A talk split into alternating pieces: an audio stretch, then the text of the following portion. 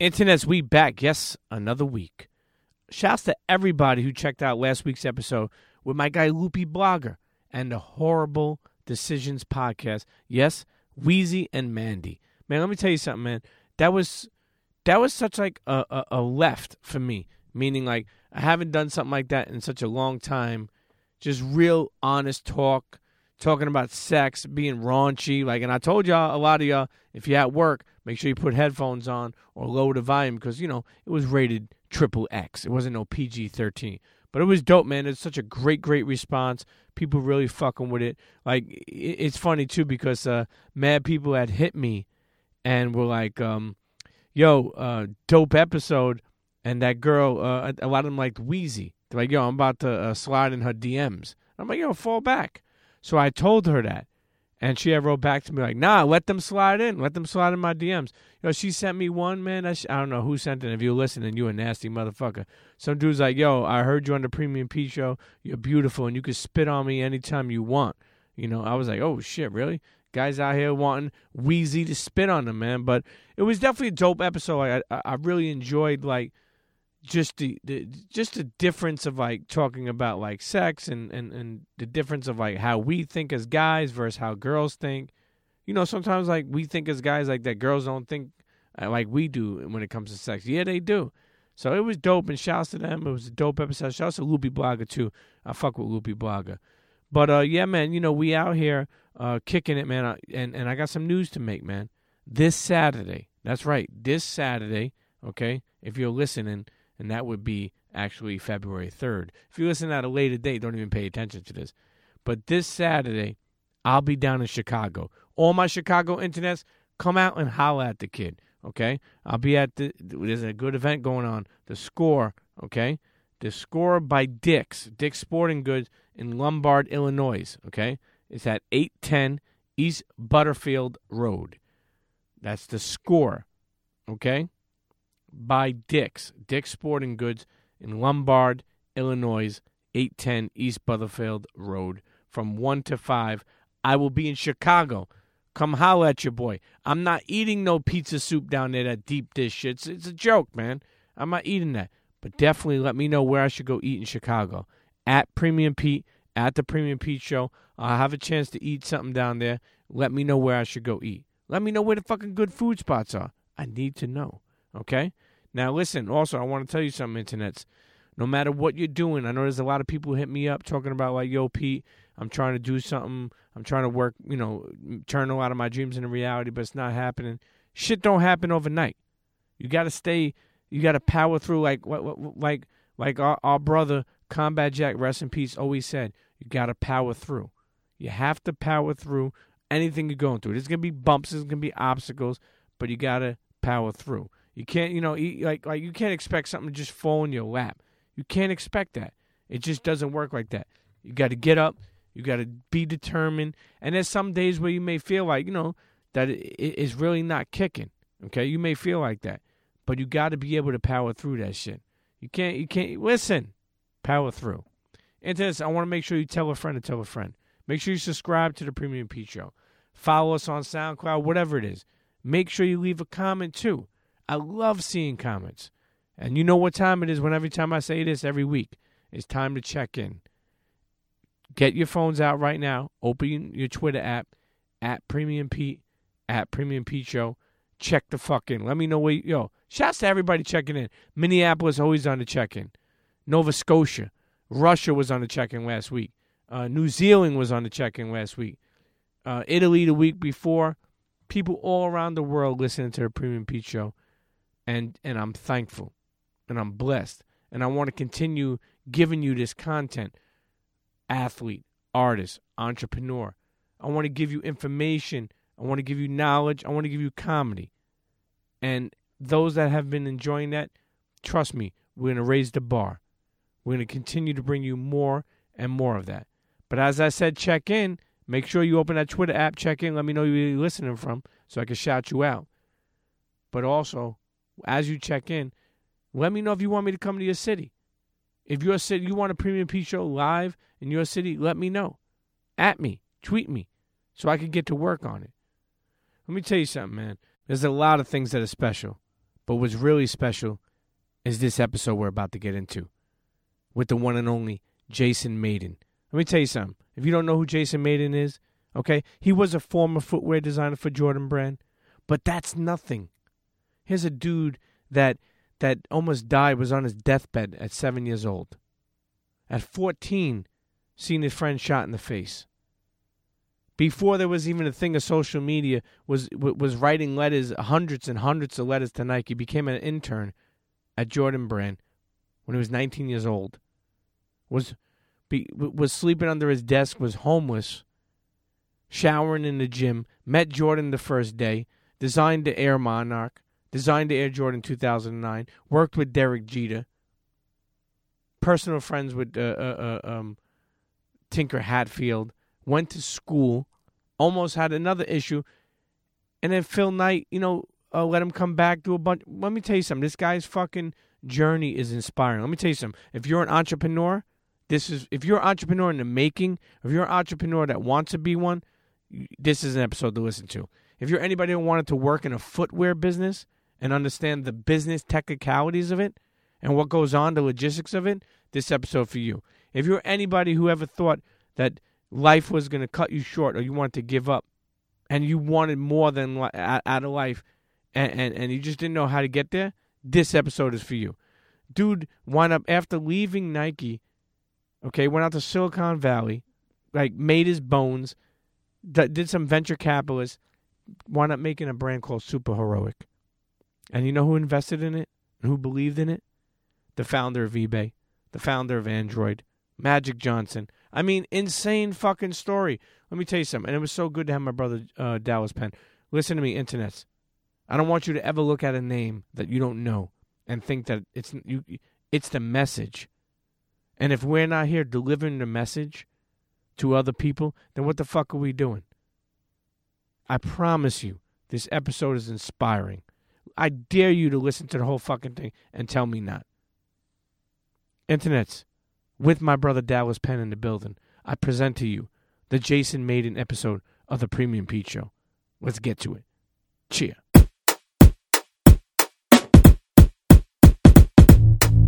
Come on, everybody, get set, let's go. It's the next episode. It's the Premium Pete Show. News, interviews, all of the info.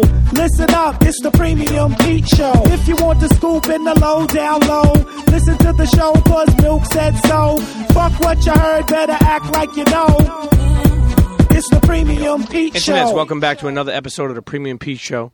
My guy joined me, Dallas Penn. He's in the building. Bazooty. What the fuck is Bazooty? I don't know. I'm loving saying that right now. Listen. I feel like, boom, that's when I get started. That's when I get ready to do a sneaker review. That's when I get ready to talk on a YouTube channel. When you turn the switch on. Bazooty. Okay, there we go. Okay. Listen, Dallas, you healthy? Everything okay? I mean, listen, I'm here. Spinach? You eating the spinach? I'm on a hard body vegetarian kick right now. Okay. Because I did something wrong. I knew I fucked up something. My wife knows I fucked up something. Did I drink? I did go to this Adidas do-over party, and I did drink. Okay. All right. Okay. I have been eating bad. You got to stay on top of this shit. Well, listen. Hold on for a second. My kidney just said, man, fuck you. And now I'm taking on water. Internets. The kidney is pushing back right now. So now it's like, okay, calm down. Yeah. Get all of that shit correct. No bread. No rice. When I say no bread, I mean no crouton. None of that Listen, slick shit. Health is wealth. Yes, indeed. We may have waited a long time to listen to the body or listen to what it's telling us, but you out here continuing to try to stay healthy. Let me tell you, mental health, that's the real bread. Yeah. Okay, physical health, because honestly, frankly, man, listen, put me in a fucking cyborg. Put me in one of these ill little like spider contraption machines. But if I got my brain with me, I can still fuck shit up. Mental health is your real. That's where your real money vault is. Sure, that's okay. What needs more research, to be honest with you. But that's for a whole nother episode. That's when we bring back Dr. Maya Pettiford to come and talk to us. Yes, because we need that. But Dallas, listen, anytime you're in the building, internets already know it's going to be an official one. I'd love to be here with you, Premium. I'm excited, man. I'm excited because we're trying to make this one happen for a minute. And plus, it goes down to my roots of, when we talk about the Premium Pete Show, been able to bring people, stories from all walks of life. Mm. You know, whether, you're an artist, athlete, entrepreneur, anything, man. Really just giving people the story behind a lot of tales of the journey that people take. Today, sitting down with us, the one and only Jason Mayden. I consider a Jordan Brand designer, yes. Entrepreneur. Yes, sir. Did that.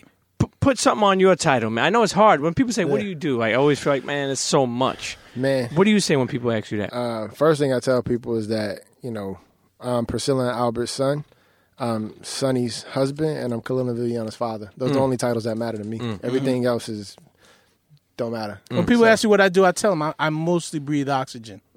Mm. Such a class question. It's a classist question. What do I do? Yeah. Well, people in this day and age, because they want to say, "Oh, are you going to be value to my time?" Listen, it's not only that. I think internet. Let me just cut you off because this guest is super super special to me. Super heroic, super special, man. Premium. When you told me that Jay May was going to be here, I was like, wow, I finally get to meet this brother. Years ago, I got introduced to him through social media, but literally his design of the Air Jordan flagship shoe brought me back to that brand. I'll be honest with you, I really wasn't fucking with Jordan Brand too tough. I felt like at that point, the mid-2000s going into almost the 2010s, that Jordan was worn by too many squares, too many people that I didn't like. Mm. So I just didn't. It caused me not to like the shoe, and I found other shoes that I could be, fond of as much as Jordan. But this 2009 shoe, I put this shoe on, and at the time, man, I'm as obese as I am now, but it made me feel like I could play ball. Did you make the sole lean? It gave me the feeling when I first put on a 6. That I could do that crazy move that Jordan did where he was like he was going dunk, but then he pulled the ball back and then he laid up on a leg. Remember that time he did that? Yo, that shoe gave me that feel. And to find out that he designed it, man, this is a joy for me right now. Sure. Thanks, Premium. Well, listen, let's get to it. We'll bounce around and go through your journey up, cool. Sideways, upside down, whatever. Let's start with the 2009 when you worked in Jordan. How long did you work at Jordan Brand? From about 14 years almost. Yeah. 14 years. Let's take us back to how did you even get the job?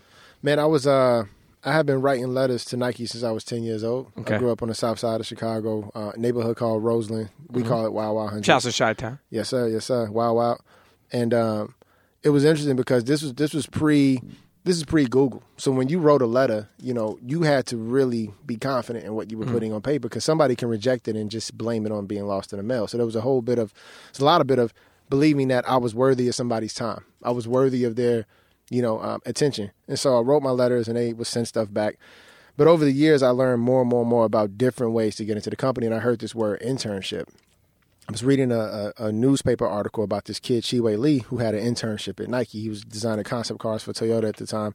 I was like, yo, what's an internship? What does that mean? Because they don't come to the inner city and say, yo, you want an internship? Sure, sure. Like those aren't words we hear that often. So I started to research that and understood that companies would give college students, jobs to come in there for a summer and try them out before they hire them full time. So I was headed to Georgia Tech to double major. I wanted to make the Back to the Future shoe in real life. So I was going to do mechanical and electrical engineering. In my mind, I was Lucius Fox, the guy who was the CEO of Wayne Enterprises, designed all the gadgets for Batman. So I was like, that guy has to be an engineer, has to know how, to build things technically.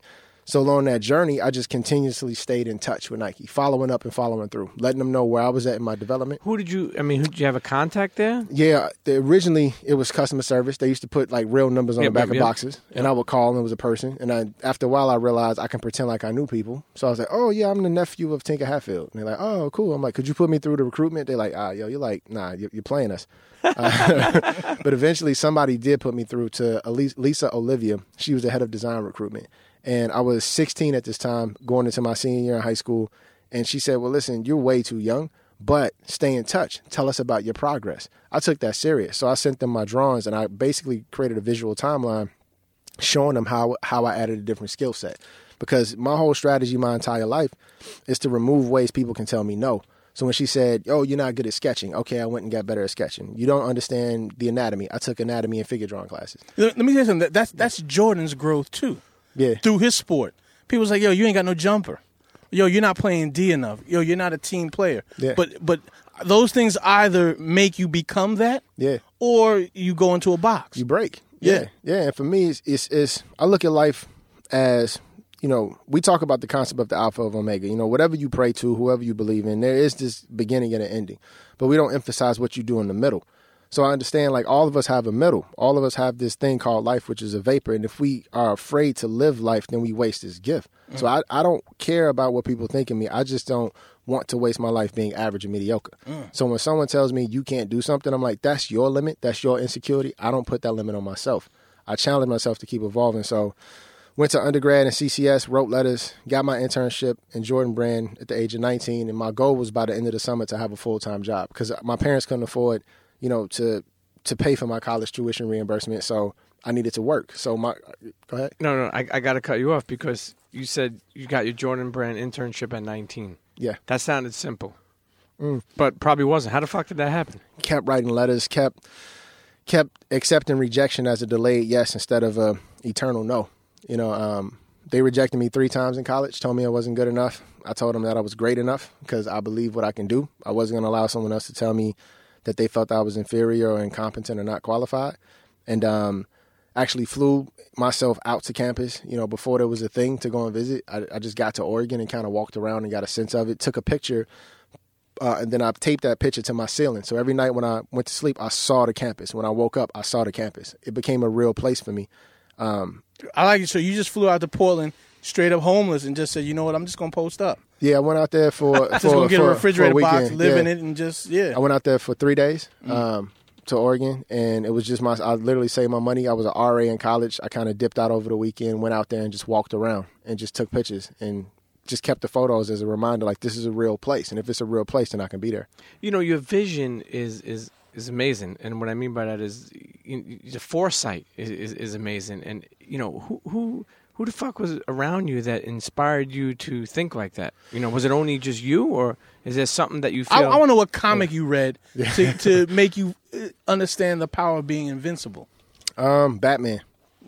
Batman. Like, so when I was 7 years old, I had contracted what's called septicemia, which is a blood infection, and it can be fatal if not caught soon enough.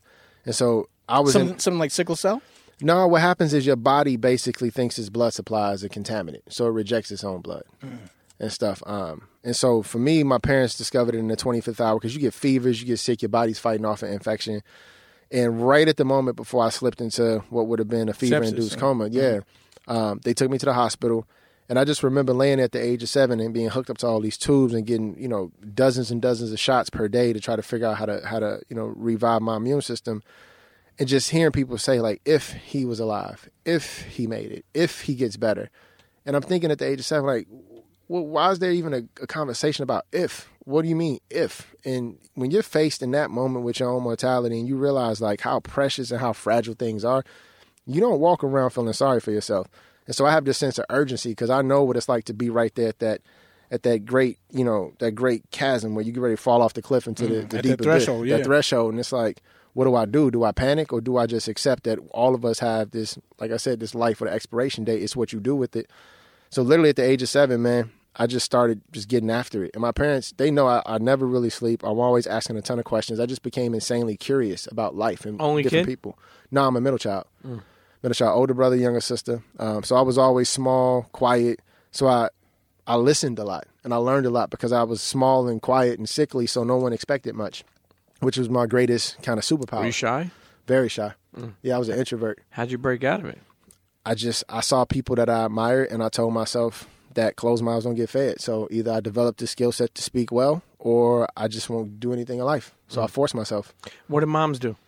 My mom's? Yeah. So my mother is probably one of the most creative people that I've ever known in my life. She ran real estate agencies, and she worked in storage facilities, but she was my mom is an empath. She's a people person. She serves. Like, that's her natural disposition. I feel like she's a walking angel. She gives everything and expects nothing. My father's a military man. Both of them grew up, you know, large families, but in the traditional kind of inner city, you know, family structure. And they never made excuses. They've been together since they were 13 and 14. They were childhood sweethearts that have been married that whole entire time. So I think the difference for me was the stability, the constant unconditional love. Like, they never told me my dreams were stupid. My mom would drive me around from every sneaker store. Even though I couldn't buy the shoes, she would drive me to the store so I could draw them, because I just wanted to know, like, what's wrong with this shoe? How could I fix it? Because every product has something that needs to be improved.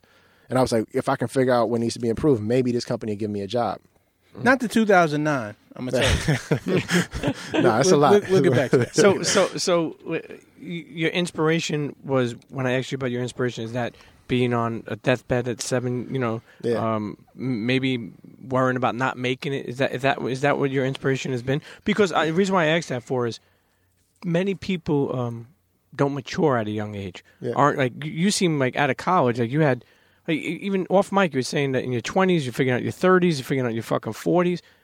I mean, I'm going to speak personally, man. For a while, it took me into my 30s to become mature, to stop fucking around. I'm still trying to figure out my 20s. Exactly. Yeah.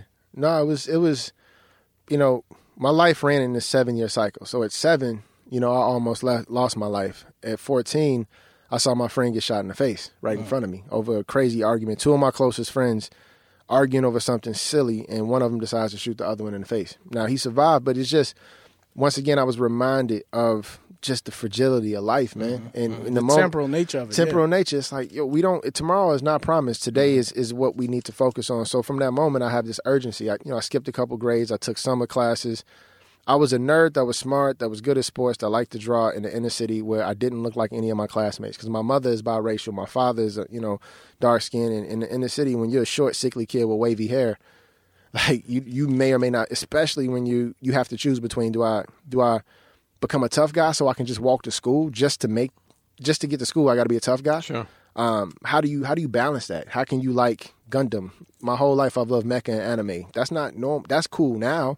But in the early 90s, late 80s, that wasn't cool. No. Sure. I wanted to be a black Goonie. That wasn't cool. It's so crazy, too, growing up. Like, so, we grew up in Brooklyn, Dallas. I grew up in Brooklyn, Dallas, grew up in Queens and Brooklyn. Yep. Even Chicago, same type of style. It's so crazy. We it's like even Dallas, like more so you in Dallas grew up like, comic book nerds or nerd. And back then, we used to make fun of nerds. Like, meanwhile, the people who used to make fun of them are the fucking people who never really made it. Yeah. I won't say that Jay is a nerd in as much as I will say that Jay was able to geek. Okay, geek. But it's different. It's different, and it's being a student of things and recognizing the detail in things, because a geek is able to get into the details of things, study those details, refine those details, and become a master of them. Because again, what he's talking about is what most black and brown kids in the center city suffer from. Mm. Okay, and you have the kid that's super regional that doesn't leave his neighborhood, but you're the kid who has questions, is curious, explores, wants to get outside of those confines. Sure. And the people in your neighborhood are like, they're a little bit jealous of you and a little bit scared of you. They're like, what are you doing? Here's the neighborhood where you can be safe and secure in this box. Why are you going outside? Where are you going? Sure. What are you up to? Yeah. It's weirdo. Exactly, especially back then. Like it's like even now, like if you look at it, like, back then, say if somebody was having, organic or gluten-free. People are like, what the fuck, man? You're about with all this organic shit. Imagine back in the day if kale was big. Yeah. You know what I mean? Like where it is now, because kale's like popular. Yeah. People are like, fuck's the matter with you all this kale shit? Kale been big, man. No. Collards. Kale, listen, they try to make kale the new Kardashian. Yeah. And it doesn't work. Okay? But more so, I think it's important. Like I tell my daughter all the time, don't look for the cool kid. Look for the smart kid. Mm. You know what I'm saying? You want to talk to all these fucking, athletes or whatever, people, That's hard. I'm not saying there's nothing wrong with athletes. I love athletes. That's difficult. You understand? Yeah, but that's the thing that's what you're hitting on, and I always tell my own children is, we have a generation of people that have answers to questions that no one asked, right? And we need to teach kids to have a little bit more discernment. So one of the things I do for, my nieces, my little cousins or kids that I meet is I buy them, memberships to museums, art museums in particular. Because when you learn how to look at art and discern what an artist is trying to tell you, then you learn how to ask better questions. And you challenge what was put in front of you. And that's what graphic novels, comic books did for me. It was like they would sneak this in the whole world and nobody knew. Between these little thought bubbles, they were telling you so much about what was happening. And then I would read and I would consume and I would learn about different countries and learn about different people and points in history. And I'm like, I want to go and see that, because I know that the world can't just be the South Side of Chicago. It can't be. There's somebody out there that is experiencing life at a different level. I want to be part of that. So by telling your daughter that, man, you know, God bless you for doing that, because you're giving her permission to be herself, where the rest of the world is telling her, like, nah, I need you to fit into that Fit T model demographic, or not the Fit T model, maybe this little bust down model or this crazy ex-girlfriend model. But what about putting her in a position of empowerment, ownership? And that's what I do with my daughter. I do with my son and any kid that we meet. Sure. How many kids you got? I have two, a 13-year-old and a 9-year-old. Life-changing, man, having kids, you know, really just open your eyes and make you look at life in a different lens. 100%. You know, it's a special thing. You know what? Let's take it back to 19 years old, get an internship at Jordan Brand. Yep. Did you meet Michael Jordan at that time? I did, first day. Whoa. Get the fuck. It was wild. Tell us how that happened. Yo, so they were just in the process of unveiling the 16. It wasn't done, but they were doing an on-campus sales meeting. And so, you know, they had the briefcase, the whole situation. And, you know, Nike, the way it used to work, design wasn't as organized as it is today. It wasn't a function. It was part of category. So there was no true, real internship structure. So you went to the traditional onboarding with everybody else, from people who had internships in sales and finance. It wasn't a special. It wasn't sequestered, really. Yeah, it wasn't special. Everyone was kind of all together then. Yeah, I would sit right next to people who were getting jobs in supply chain, and I'm an intern. And so what they would do is give you a map and say, okay, find your desk, and then your manager will meet you for lunch. So I get the map, and all the buildings are named after athletes, and I was dumb confused, because I'm like, yo, why is the Jordan Brand in Jerry Rice building? That makes no sense. Like, two different athletes. Like, it's a Jordan building right there. So I'm wandering the campus confused, and then they finally tell me where it is. And Jordan Brand, I thought would have had the whole building. So I walk into the lobby, and I say, hey, I'm here, you know, Jordan Brand intern. They're like, oh, go up to the 4th floor. I get up there, and I realize Jordan wasn't, one, it wasn't the whole building, and two, it was a sea of cubicles that was in the back of the 4th floor of Jerry Rice. It wasn't like put in the front. It was a small group of people. I thought it was an army. It was less at that time. I think about 75 people in the brand. Very, very small. So I'm going on the elevator. It's on the 4th floor, and I'm looking for my seat on this little map, and the doors open up. I look down, and there's two pairs of really nice dress shoes, and, you know, I'm really confused, because this is Nike's campus. You don't expect people to wear hard bottoms. They told us, like, don't wear hard bottoms, don't wear slacks. This is kind of like sport casual. Door opens up. I see the Balooties. I look over to the right. It's Larry Miller. I'm like, oh, snap. Like, I know that guy. That's the president of Jordan Brand. Like, this is crazy. Black president. Before Barack. Shout out to Larry. And then Larry wearing those extra big suit, looking like a draft pick back then. He had that T-Mac Taylor. Yeah, shit. 50 buttons on the front. The whole thing, 12 buttons, wide leg, you know, above the navel, everything, everything, and a vest, 3 pocket squares. That boy was ready. Yep. Tearaways and everything. Well, listen, when you stay ready, you ain't got to get ready. All right. Yeah, and so to the left was MJ. So I look up. And as I'm standing there, I see him, and I get nervous, so I press the elevator button to try to close the door and pretend like I was on the wrong floor. But I pressed the wrong button. It was the one that forces the door open. Sure, open, yeah. So it's doing a little weird kind of jerk back and forth. And MJ has insanely long fingers, so he reaches his hand through the elevator door, and he's like, yo, are you the intern? His fingers almost touch my chest. I'm like, oh, shit, this is MJ about to grab my chest, rip my heart out. Dumb nervous. I'm like, look, sir, yeah, I'm the intern. And I just started blabbering. He's like, slow down. Take your time. I'm like, okay. He said, how did you get here? I'm like, well, they told me on the map to come up. He's like, no. I know where you grew up at in Chicago. How did you get here? Because I didn't know at that time, my parents went to high school with his ex-wife. My parents were part of the first class of black students that integrated Finger High School on the South Side.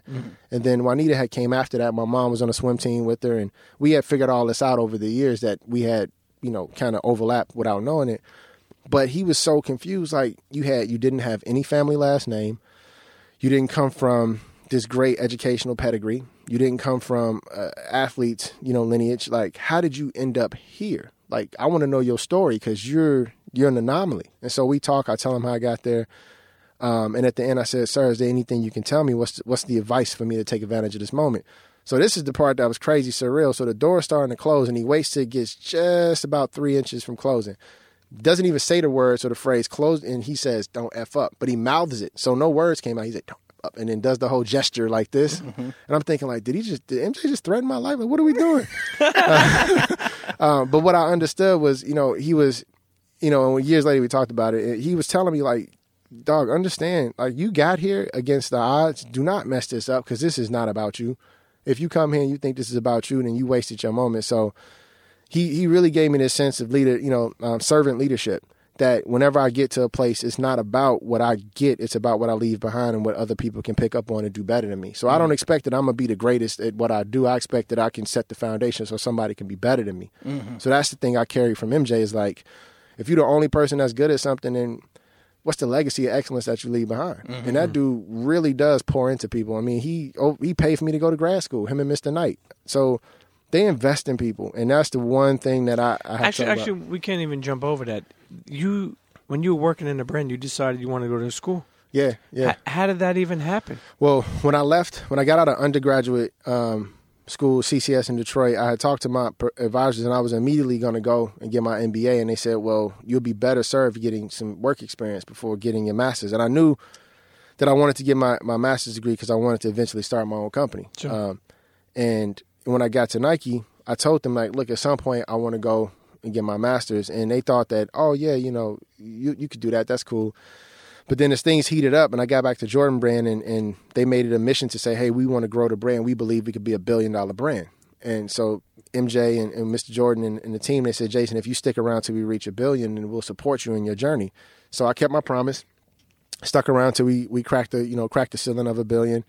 I applied to, all the top B schools, got accepted into Stanford, and then the layoffs happened. They asked me to stay, and, you know, I had to walk on faith because I didn't have a piece of paper that said they're going to pay for it. It was all taking somebody's word. Well, I come from your word is your bond. Mm. You break your word, then right. You know, that's It's crazy to me that an employer, even though school is offered, you know, to pay for it, but that they would, like, kind of like meaning like, without feeling like they're going to get used. Yeah. You know what I mean? Like, yeah. And say, okay, go, and we're going to pay for it. You know what I mean? Yeah. How was that conversation? Yeah, so it happened over a 3-year period. So initially, I was just going to leave, wasn't expecting any tuition reimbursement, none of that. Layoffs happened. They asked me to stay because I was working on several different projects. And, you know, I turned down one school on the East Coast, really, really great business school on the East Coast, and then I also had applied to Stanford, and I got accepted. You know, Mr. Knight went to Stanford.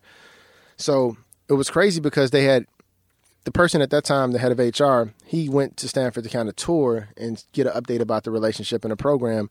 And they mentioned to him, say, hey, we got this designer, Jason Mayden. He just got accepted. It's exciting. Like, are you guys, you know, ready to get him sponsored? Because they had a program that they didn't tell a lot of people about, where they did full reimbursement. I'm one of the rare people that read the employee handbook. Like, I read everything. Fine print. Everything. I find a loophole. I work very well in the gray area. And so it said that you needed, in the employee handbook, you needed 8 years of management experience before they would consider you qualified to get accepted to pay for this program. I had 8 years, and I had managed. I had projects.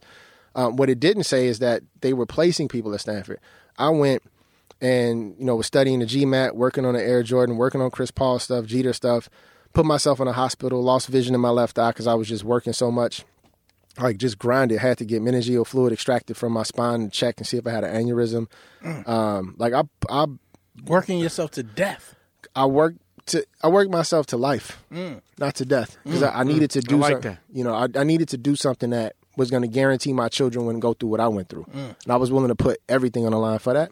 So getting accepted into Stanford on my own merit, it was irrefutable. They couldn't say, oh, we placed you there. You got in. You know, I took the test. I got a tutor. I wrote the essays. I got letters of recommendation. So it became a gentleman's agreement. If you stay, we'll pay for it. And so the tab was split between Mr. Jordan and Mr. Knight. And when I left to go to grad school, I told him, I said, I want to come back. And Mr. Knight would say, well, if you come back, we would love to have you. We want you here, but you're a loyal person. And if you do decide to leave at some point, go out and do something better than the work you did here. Don't let this be the best work you do with your life. And I took that to heart. So I went to grad school at Stanford and started. How long were you there? I was there. I did the accelerator program, so a year and a half and stuff, because, you know, I'm a husband with 2 kids. I need to get back to work. Started a company. We were doing wearables, and we were measuring what's called muscle myography, like the vibration of fine of muscle groups. What I was trying to do is say, can I predict when a muscle is going to fail in real time so that athletes can slow down before they tear a muscle or hurt themselves using technology and sensors? Nike was working on a Fuel Band. And Mr. Trevor Edwards and Mr. Stephen Olander, who were the executives running that office at the time, and Mr. Parker, the new CEO, had kind of caught wind of what I was doing, were keeping tabs on me because they figured I might come back. They asked me to come back and lead innovation and strategy for the Fuel Band team, which was really cool because I got to get back in tech.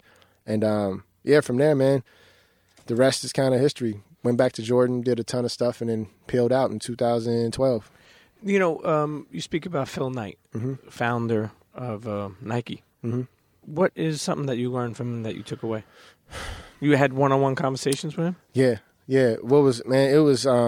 I had many, and I was very blessed and fortunate. He used to ask me all the time, or ask designers in general, because when I got there, he would sit in design reviews. He would ask us, is that your best? Just that question, is that your best? And he didn't ask the question for you to lie. He just simply was really genuinely asking, do you feel you did your best? And if you did, okay, that's what I expect. That's what you, that's an athlete mindset. Like, did you give your best on the field today? Did you give your all? And if you honestly did, any coach would tell you, like, all right, we may have lost, but yo, if y'all fought hard. I live with that, yeah. You know what I'm saying? I can live with that.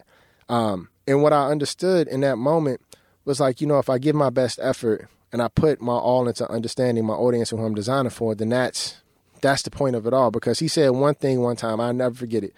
We were sitting in a meeting and we were talking about Olympic products.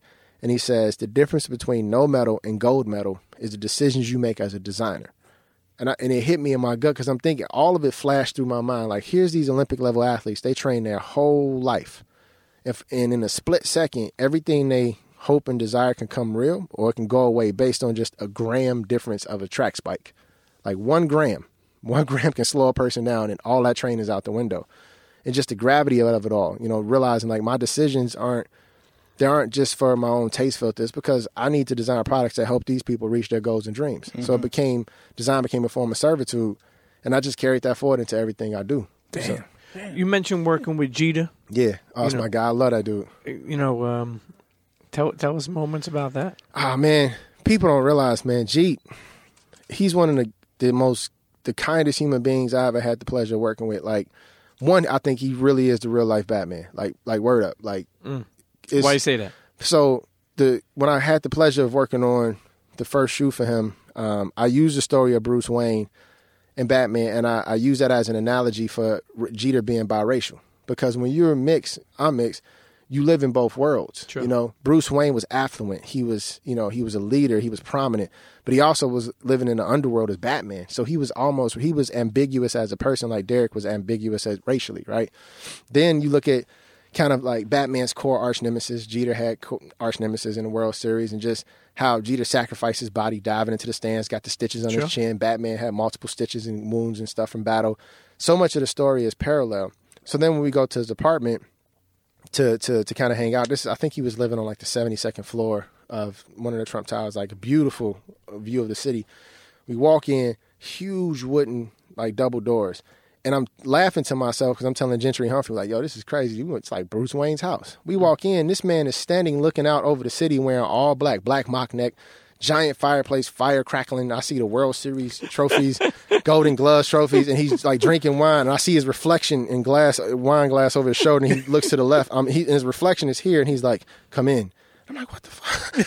Like, this dude is really Batman. I'm like, yo, if he had an Alfred, this is crazy. In comes a dude like, can I take your coat? I'm like, oh, nah. This dude is really Bruce Wayne. Like, the whole setup. Jeter Illuminati. Man, bro, but then what was crazy, after we sat and played and talked, we played Ms. Pac-Man for like 4 hours. Like an handheld or arcade game? Like the arcade game. Oh, that's his favorite game. He has them in his house? Yeah, had one in his crib. So I actually, on one of his shoes, I hid Ms. Pac-Man on the shoe just to make him smile when he gets up to the plate and kind of remember that it's just a game. End of the day, it's just a game. After we had the meeting, he's like, hey, are you hungry? I'm thinking, okay, I've worked with other athletes and entertainers. They'll probably get the food delivered. He's like, let's go. We walked downstairs. We walked for like 8 blocks. He stopped and shook everybody's hand, took pictures, signed every autograph. It was just so natural. It was like, hey, G, hey, Captain, hey. And he just waved and didn't even break his stride. It was just so natural for him to be in the community and on the ground. It just blew me away. Like, here's this man in New York, captain of the Yankees, which to me probably is the hardest position to hold in all the sports. Sure. Like, let me cut you off and let you know that the greatest person to ever wear pinstripes was Derek Jeter. I believe, yeah, 100%. And I'm gonna tell you, because he went through the Steinbrenner era. He survived. We never heard nothing sideways. Maybe he liked to give his friends a fruit basket when they left his crib before they left. Yeah, with a signed baseball. That's called gratitude. Classy. but we never heard nothing sideways about this guy. And not only that, but yo, he got through that era of New York, yeah, where other guys, great athletes, get eaten up, get eaten alive. Yeah, you know, you make a great point, Dallas, because there are look, Boston Red Sox fans have told me Jeter's a class act. Mm-hmm. Boston Red Sox fans don't give no credit to no Yankees, absolutely, and neither do we give them. Boston Red Sox, you leave any Boston team, and they will burn your jersey. Yeah, yeah. But they will hang an effigy of you and burn it.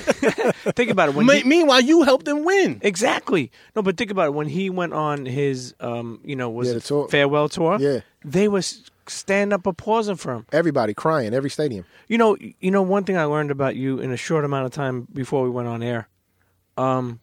You're a network guy, man, and I know a little about you over the years. Like I said, I think we met back in a shoe game party in G-Rock, yep, in Atlanta.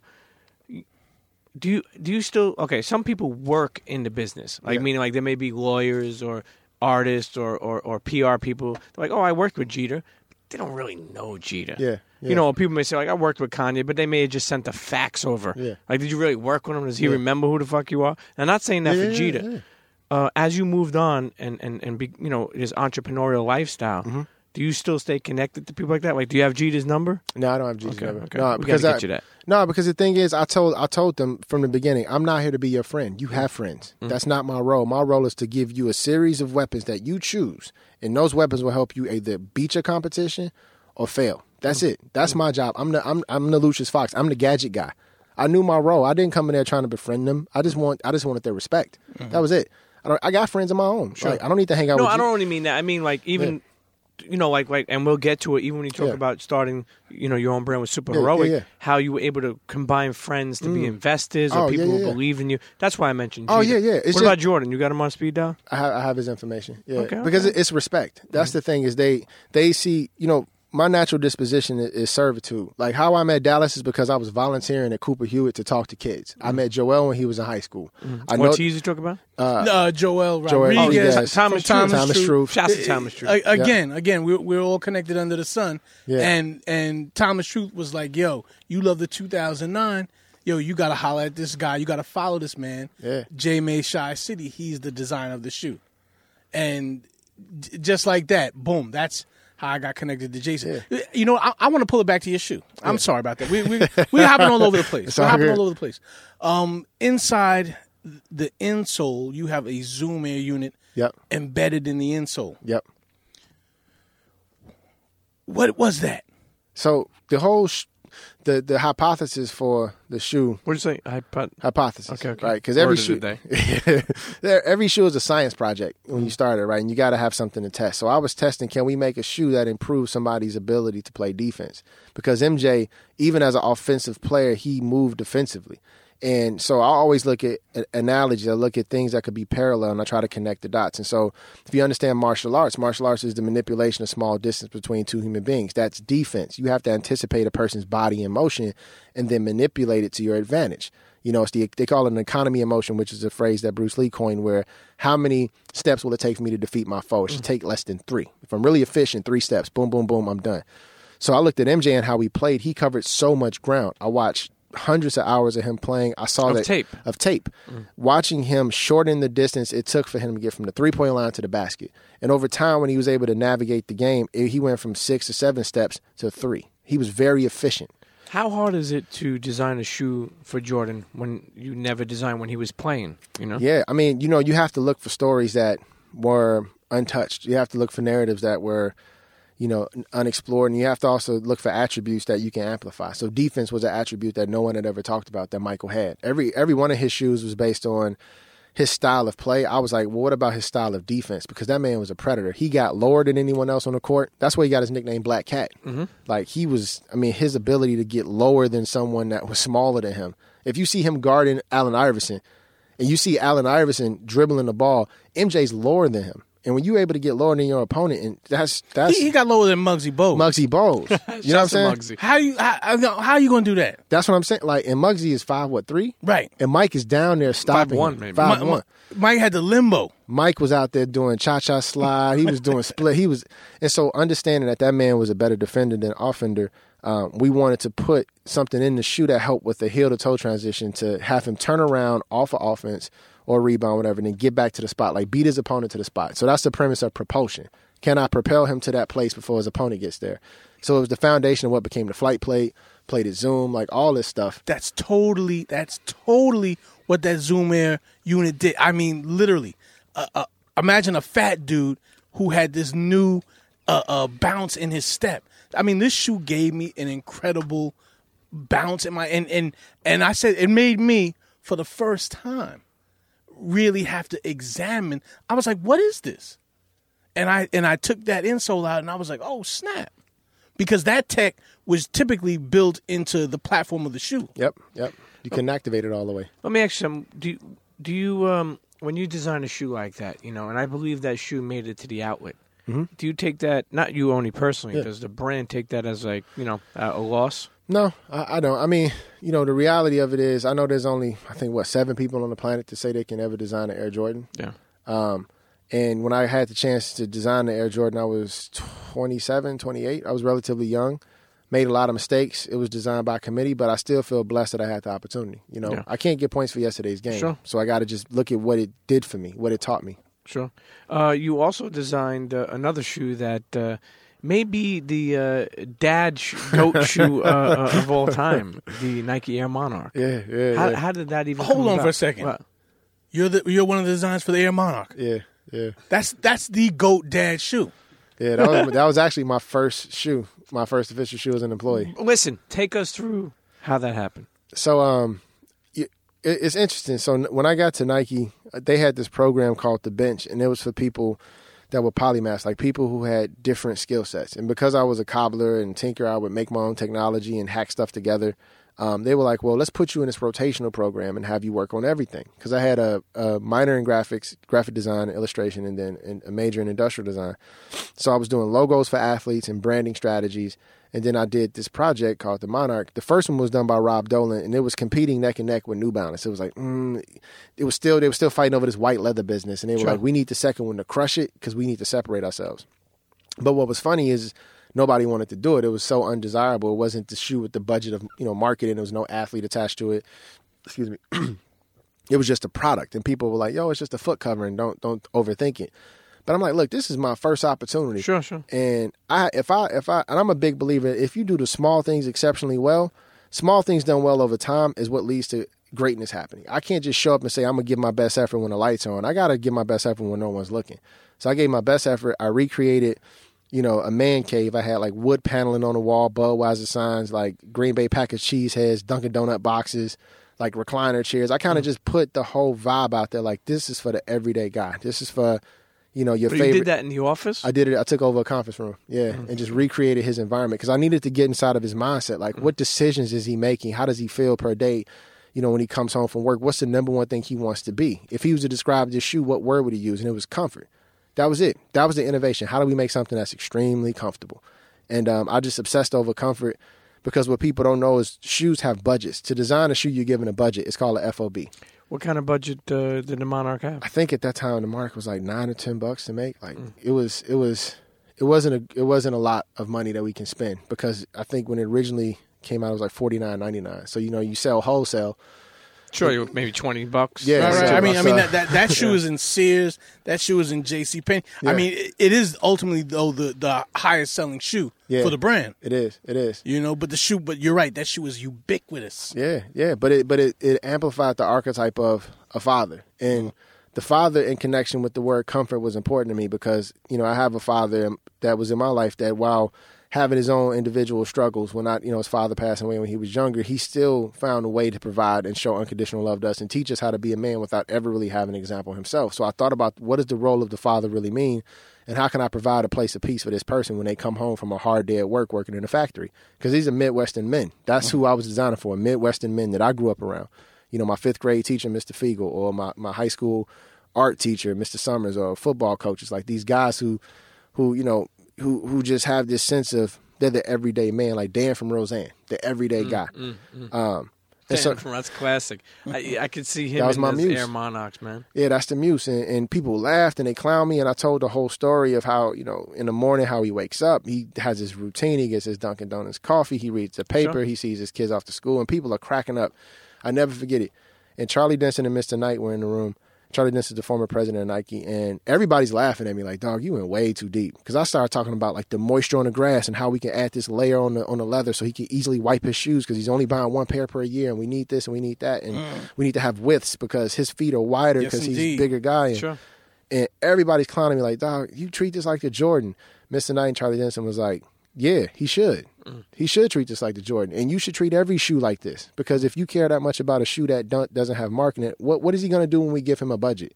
What is he going to do when we put the lights on him? He's going to perform.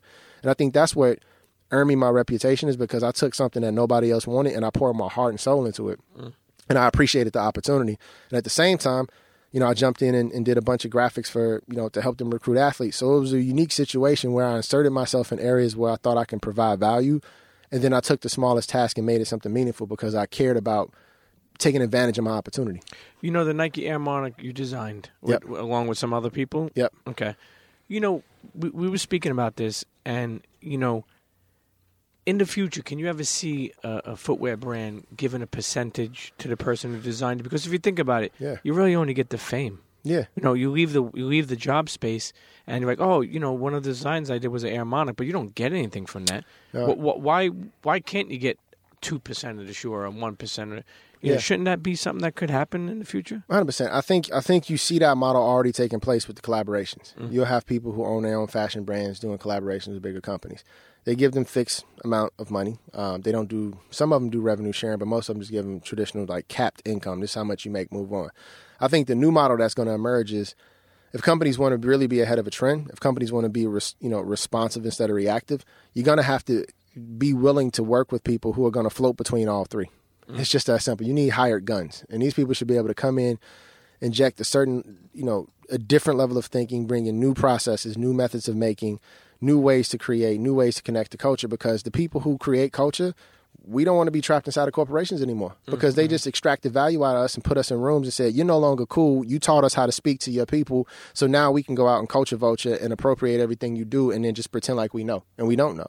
So they're going to have to start to really be comfortable with working with people who are non-employees. You know, tell me if you agree with this. You know, I feel like for a long time, Nike was, you know, they gave people the joy of making their own shoe, but never wanted to give money for it. I'll explain to you. Yep. I remember Bun telling me a long time ago, they made a shoe for Pimp. Yep. I forgot what it was. And he was like, yo, Bun, we official now. Jordan Brand made us a shoe. Like, we have our own shoe. They made them like a one-off, I believe. Yeah.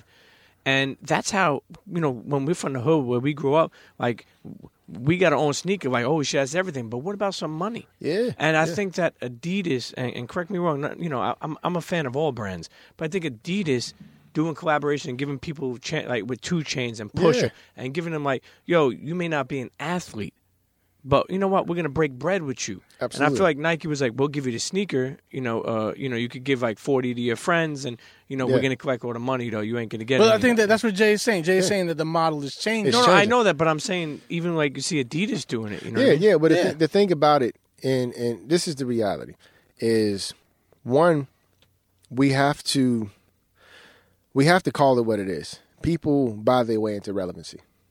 Because so many people are afraid of not looking cool, they associate themselves with whoever's cool at the moment. The coolest thing ever is when you just 100% yourself. Like, nobody goes and tells Nautica, stop working and doing stuff with boats because we need you to be focused on hip hop. Nautica's like, nah, we make our products, we do, you know, or people create SUVs because they hope you take them off road, not to just flex driving down the street and put rims on your car. So I think the purity of innovation is always going to be about form over function. So a lot of the companies, when they do start to sign, you know, entertainers, what people need to realize now is that the role of the athlete is now equal to the role of the entertainer. They're no different. Kids can go on social media and see, like, King Batch with 1 million followers, or King Bach, however you pronounce his name. Apologies if I butchered it. He has 1 million followers, so therefore he's equally as valuable as LeBron. He's equally as valuable as Beyonce. He's equally as valuable as Russell Westbrook because he has a following. And so these kids are now seeing the democratization of greatness. You don't have to have a jump shot. Creativity was my jump shot. That was it. I don't have to have a post game. I have to have a post game on IG. Like, it's different. You know what I'm saying? It's different now. That's classic. You know what I'm saying? It's different. And so now when you make greatness accessible and you could be accepted and be well known for being yourself, companies have to shift the paradigm because they put greatness out of reach. And then they said, oh, you can't be like Mike, but you could buy a portion of his greatness. You can't be like LeBron, but you can get a portion of his greatness with this product. Now it's like, no, actually, you can be in the same room with that guy and literally all you do is post videos. And that's a valuable thing today. So companies got to, they have to shift because and that's where Super Heroic comes into play, because for us, we realized the dying archetype and role of the athlete evolving. So what's left? Kids now aspire to become superheroes. All of our lives were set up around sport calendars. We knew in June the finals was happening. October was the World Series. January, February was the Super Bowl. We knew all these dates because of sport. These kids know that Comic-Con is in July if you live on the West Coast. E3 is in May. Like SneakerCon is coming when it's coming. You know what I'm saying? So their social calendar is based on these very obtainable narratives that are driven through the archetype of a superhero and imagination.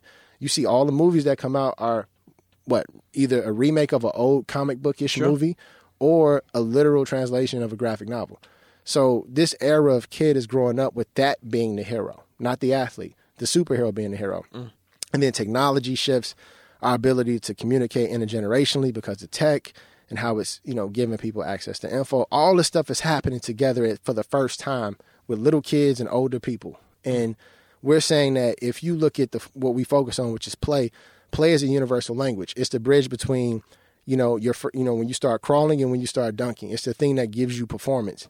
So if you play and have a healthy play habit, it develops you into being a person that is well-rounded. And so whether or not you want to be an athlete or you want to be an entertainer, play is just your foundation. So that's what we obsess over, man, like really owning that precious age of, 4 through 11 where kids are willing to just be themselves. They wear pajamas to school. I mean, they paint their faces. They wake up, roll out of bed, don't brush their teeth. They don't really care about what people think about them. They're just a kid. So I do that shit right now. That's because you're a big fucking kid. Well, I'm the Black Peter Pan. Yeah. That's it, man. That's it. But we got to protect that because we keep killing our kids' ability to be children, and we tell them that we need them to step up and do more, but then we don't equip them to do it.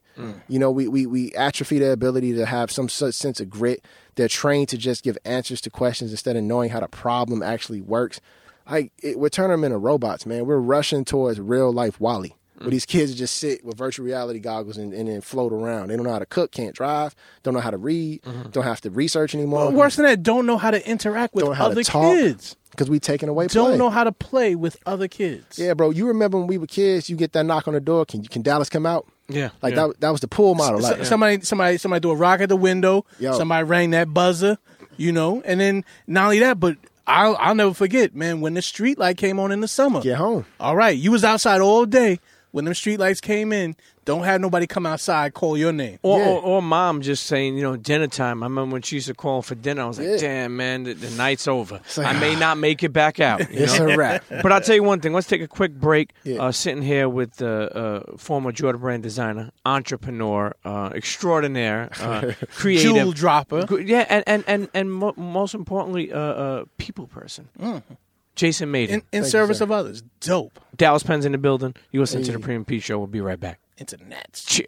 Yo, what's up, man? This is Smush Parker from BK New York. Stand up. You checking out the Premium Pete Show. And we're back sitting here with Jason Mayden, the one and only. That's a cool name, Jason Mayden. Appreciate it, man. When you think about it, right? That's a super heroic name right there. Jason Mayden. Anytime you have alliteration or rhyming in your name, it's like now you got to do something. That's right. Now you got to put a cape on. Now you got to, Some. Yeah. Hey, listen. Right. We got to get into this. Jordan Brand. I feel like when we were growing up, there was better materials in the Jordans. Yeah. Then I always use this analogy that people stopped fucking hooping in them, and Jordan Brand caught on to it. This is just my analogy, and was like, you know what?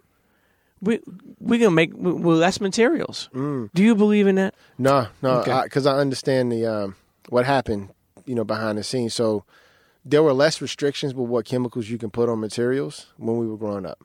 So you could take a synthetic or a leather and add a lot of toxic stuff to it because we didn't know how harmful it would be, right? Like the coverings, the finishing, like people didn't know. early on, like aerosol cans when you spray your hair. Now they're saying that created a hole in the ozone layer. Sure. These are things we didn't know, but it took time to get the data to realize the damage we were doing. Same thing with material science back then. So while you may feel like the materials back then were better, they actually in the long run were more harmful. So the stuff they use today, the glues and all that stuff, yeah, it's mm-hmm. it's less toxic and mm-hmm. stuff is the material actually. Oh yeah, you're using organic glue now? Water based. Okay. They use water based solvents. Gluten free? Yeah, non-GMO, farm raised glue. You know what I'm saying? Free range glue. I'm playing around. But you got to understand that. I'm sure you heard this before. Yeah. You get Jordans now sometimes at glue shows. Yeah, I just feel like it was more. Don't get me wrong. It was more craft. Yeah. It was more craft back then. Why is that though? Well, I think a lot of it. There probably were. First of all, there was less product. I'm sorry. Listen, you weren't in the fucking building. There was less product being made ultimately back mm-hmm. then. It's the throughput. That's what happens to supply chain. If you take, let's say, you know, a crazy sellout shoe maybe would have been 100,000 pairs back in the day, right?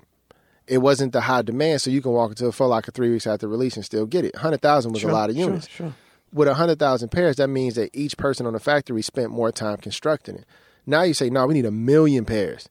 That's less time that each person has to touch it and finish it. Sure. So it's the throughput. How many can I get through quickly to reduce my cost? Because the longer it takes in the assembly process, the higher the labor, which then impacts the price of the shoe.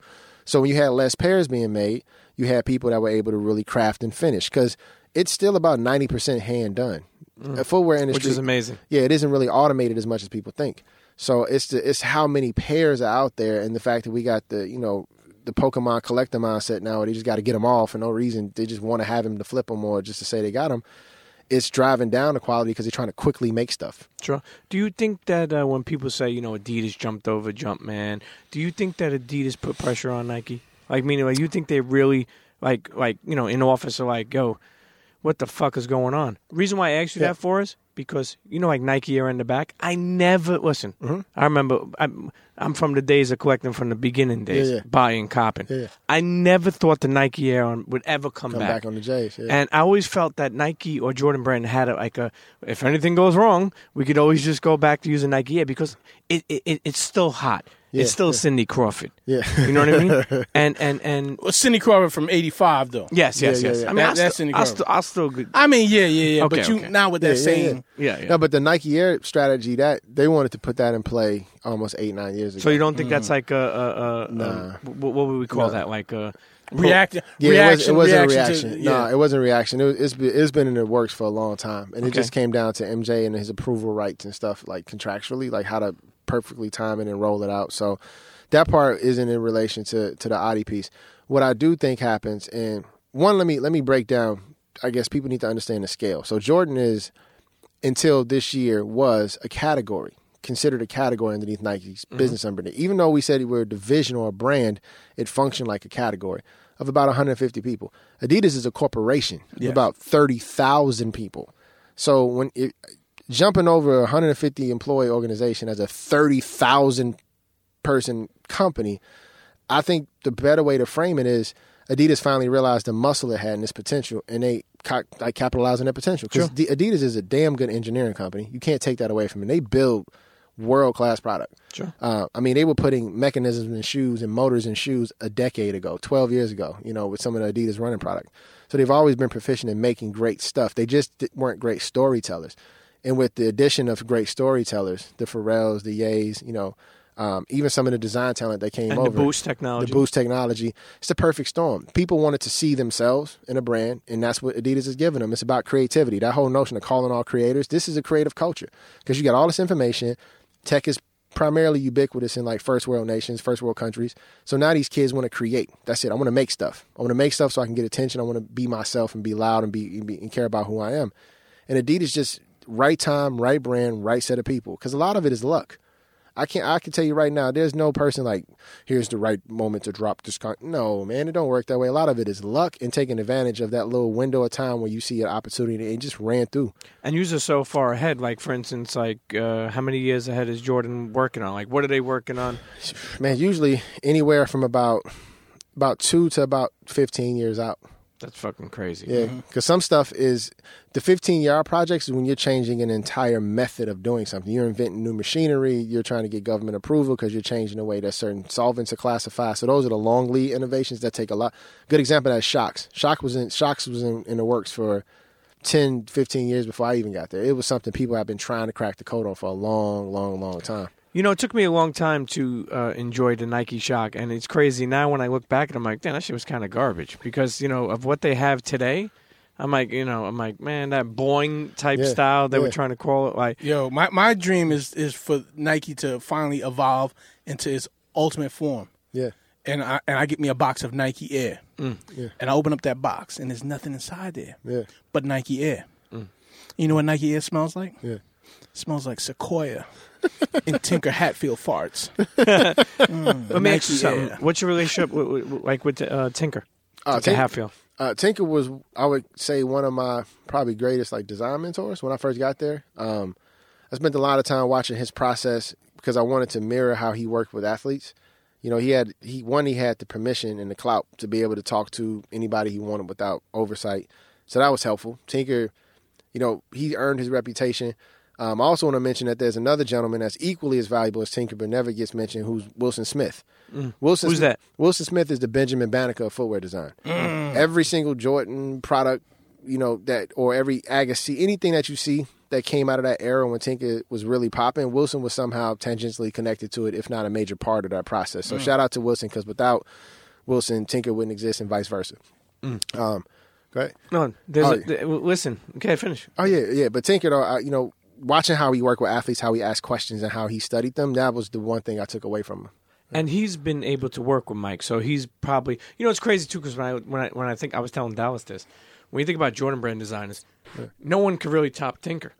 You know, like, there hasn't been, like, a super famous type designer after him. Not saying nothing about you. Like, you're creative and you're doing major things, but as far as popularity to, like, people knowing like that, it was, you know? Well, I guess I have to break it down this way. When you're allowed to have unrestricted access to a person and you're given the opportunity to have that person provide insight and feedback in real time, unfiltered, you can design with pure intentions. When the projects are passed off to anyone but Tinker, you have a million different executives holding your hand, telling you what they think it should be. Mm. Because when Tinker's working on it, you can't tell him anything because his relationship with Mike is so strong. And let's be honest. Mike made that shoe. That shoe without Mike is just a shoe. Right. If Mike went to Three Stripes instead of Jordan, Three Stripes would have been a brand. That is a great. Facts. Fact. No, you're right. But what could it have been if Mike signed to Adidas? I mean, I think, honestly, Nike would be role reversal. Nike would have figured it out because, remember, they still had Deion Sanders. Mm-hmm. They still had Bo Jackson. Nike had an incredible stable. They had Charles Barkley. Yeah. The 90s basketball era would have still happened, but what they didn't have was this once-in-a-lifetime personality, like a Michael. Michael was everything that was right about the 90s. Well, Michael was certainly a linchpin and part of the last era of athletes generating sneaker sales. Yeah. But I you know who I really give the credit to? From Nike? Whedon and Kennedy. Yeah. Advertising agency. Them creating the emotional connection that we have. I mean, the Bo Knows campaign. Yeah. Stay in School, Spike Lee, Agassi. You also got to shout out Gatorade. Mm. Gatorade did a lot during that period to also be the bookend to Nike. You know, it was like these two companies telling this story of athleticism and potential. And because the Be Like Mike campaign, that was Gatorade, if I recall. Mm-hmm. You know, so it humanized a superhero. Like, it gave Michael the Clark Kent type of vibe. Like, yo, he's a regular guy, even though he's supernatural. And gave him the access. Gave him that access to us. Yeah. And then it also helped that Mike would play pickup ball in a shot and destroy. He was a better, like, street ball player than organized ball player. Like, that man was an assassin on the court. Did you ever play against Mike? Nah, he didn't really. By the time I came to the brand, like, it was more shooting around with, you know, with employees, but he wasn't in that competitive mindset. But he competes across the board, golf, bowling, whatever it is, he'll compete with you. I would have had loved to play against him or with him when he was like really, really in shape and killing it. Sure, just to watch. No, you wouldn't have. I would. Oh, just to study it. He was an animal. Just to study it though, man. Like, I saw him when I was a kid play pickup on the beach. Like, I saw him play. Mm-hmm. You know, that whole love of the game clause. So in the shot, I saw him play pickup. Mm-hmm. But I was a kid, and it's like, you know, your memories are. exaggerated when you're a child. So if I could see it as an adult and I was able to really study him, I would have loved to do that. You know, do you think that people die to work for Nike? Yeah. It's like a dream job for many, even Adidas, but they got to move to Portland. Yeah. You know, is that tough, you think? Extremely. Yeah. Extremely. When I moved to Portland in 1999, people were still calling me colored. Mm. And that was a very interesting experience. You know, walking down the street, coming from Chicago, undergrad in Detroit, and people say, oh, hey, my boyfriend's colored. Maybe you guys should hang out. I'm like, no, I'm not really into, like, colored people play dates, but I understand, what you're doing, but no, thank you. But that was a real thing. Oregon, you got to realize the history of the state of Oregon and how it was founded as a state and what its state constitution literally said. It was supposed to be a complete separatist movement away from any diversity. It was supposed to be like the purest state in the union that was intended for one type of person. And up until, I want to say, almost as recent as like the 1980s, people of color couldn't own property. So it's a very weird state history. People there are very well read, but they don't travel a lot. So you'll have these deep philosophical conversations with folks about things that they've never physically experienced. Like, oh man, the situation in Tibet is crazy. Where have you been in Tibet? Nope, but I read about it and it's crazy. I'm like, so why are you... You know, so when I got there, it was a lot of that. It was a lot of, like, talk soup and people who read about things but never experienced it. That worked there. See, you know what? That's a great point. You know, I want to say many years ago, I remember meeting a bunch of different Nike people. And, me excited to meet them because, it's like, oh, they work for Nike. It was almost like they said, like, oh, we work for Nike. It was like a big deal to say that. But you know what I learned over the years? There's a lot of people who work in Nike who have no idea what's going on. So they used to send, like, I remember, like, Chris Vidal. I don't know if you're familiar with Chris Vidal. Mm-hmm. But, like, I remember he used to send us boxes, I guess like a swap for our knowledge. Like, what's going on? What are people messing with in New York City? What are girls like? Are they like Blazers or they're like the MX-95s? Really for the information, because I feel like, unless, like, I remember Tinker's telling me one time that he used to go travel to West Fort to the cage or just to look and get, insight. And but most people don't do that. Mm. So it's like, how tough is it to know what's going on out in the world if you're stuck in Portland? Yeah, that's why they hired people like us. Mm. We brought the insight in-house. Because, Tinker, as he grew, he couldn't do that. He couldn't go to West Forth. He couldn't go to the west side of Chicago anymore. He couldn't go, to Philly. He couldn't go to L.A. on the beach. He just couldn't. So they started to hire younger folks like us, and they, they turned how we think. Because the thing about, like you said, they send you a box to ask for insight. But they don't. This is back in the day. Back in the day, right? Still the same, almost same thing. It's more of a shout out now, though. Yeah, it's more of like, hey, let's see. It kind of makes it relevant, but they don't understand the intentions behind why things happen. That was the hard part, is just the sheer kind of like innate sense of what's cool and what's not cool that you have when you grow up in certain environments. And so they tried to study it and then turn it into a process. And then once it became a process, the people who really understood the authenticity of it, and this just isn't Nike, I'm talking about the industry in general. Across the board, yeah. Across the board. They were like, oh, we don't need you. You're good now. You told us how to be cool and how to speak your language and how to look like you, so now we'll copy and paste it. Right. But now they're realizing that culture moves, man. It's organic. It doesn't stay fixed. And now they're playing catch-up. A lot of these companies are playing catch-up with collaborations because they know, like, oh, snap, like, we need to remain authentic. That's the main thing that they're realizing, that what they got for that time was good, but it doesn't stay. It's not static. Yeah, but that's big business though. That's corporate American, and it's no knock to any shoe company. It's what happens when you become big. You can't get the truth anymore. People are afraid to tell you when something is whack because they don't want to burn the bridge. Like, man, I still want to get connected. So, my hope and prayer is that instead of trying to bring people to Oregon or to Nuremberg and stuff like that, do what Adidas is doing with Brooklyn Farm. Put it in the community. Provide jobs. Like, find people. Don't just take from them, but give them back something. Let them be self-sufficient. Let them have the pride of saying, I work for this company, and then walk around their neighborhood and show people. That's for real, because I swear, all I see from Adidas is kids wearing shell toes. I mean, we have this talk because we're sneaker guys, and we're kind of tuned in a different way. But when I see these high school kids, I'm just seeing shell toes. These kids are not rocking Ultra Boosts like that. You go to SneakerCon, you'll see some kids, because they can use dad's credit card, have some Yeezys. But I'm talking about that kid on Fulton Street, that kid on Pitkin Avenue. He wants Adidas. But the only thing he has access to is shell toe. Yeah. Sure. Even to see the Adidas track pants come back like they are. Yeah. Like, you know, this is something that like they really had a resurgence. You know, how, you know, we touched on it before, but how real is that sneaker beef? And what I mean by that is like, say when you worked in Jordan Brand and someone found out that you went to an Adidas party, you know, I don't know, one of your friends, you know, is that real? Like, you know. Oh, when I was there, it was super real. It was really like you would get fired over that stuff. Like even you couldn't even say the word fashion. We call it the F word. Like if you said fashion, like fashion, like bro, we a sports company. What are you talking about fashion? Like you know the reason why I say that for I remember like Adidas flew me out to L.A. a couple of years ago when they were putting out like the Crazy Boost. And there's a couple of friends I had like that worked in PR companies for Jordan Brand, and they're like, "Oh shit, Premium Pete's in town," and I was like, "Yeah, pull up." And they're like, "Man, I don't know, the Jordan Brand guys are there." I'm like, "Oh, this ain't no fucking gang. You ain't no Crip and blood. Yeah, like pull the fuck up, man." We gonna roll out and start like hitting you with the lace toggle from the five, like, "Hey fam, like, put patent leather on your mouth. Shut up." Nah, it's. I mean, it became because you remember we were a sports company. Sports is competition. Sure. So it was embedded in everybody that worked there. Either you love sports or you were an athlete. It was a time where Nike's lunch pickup game, D1 NBA players. Mm. Like the pickup game could have been an actual NBA game because everybody at that company had ties to sports. Now it's changed, you know, because sports is relevant, but not as much as it was back then. And it's diversified and fashion and style is taking over, but...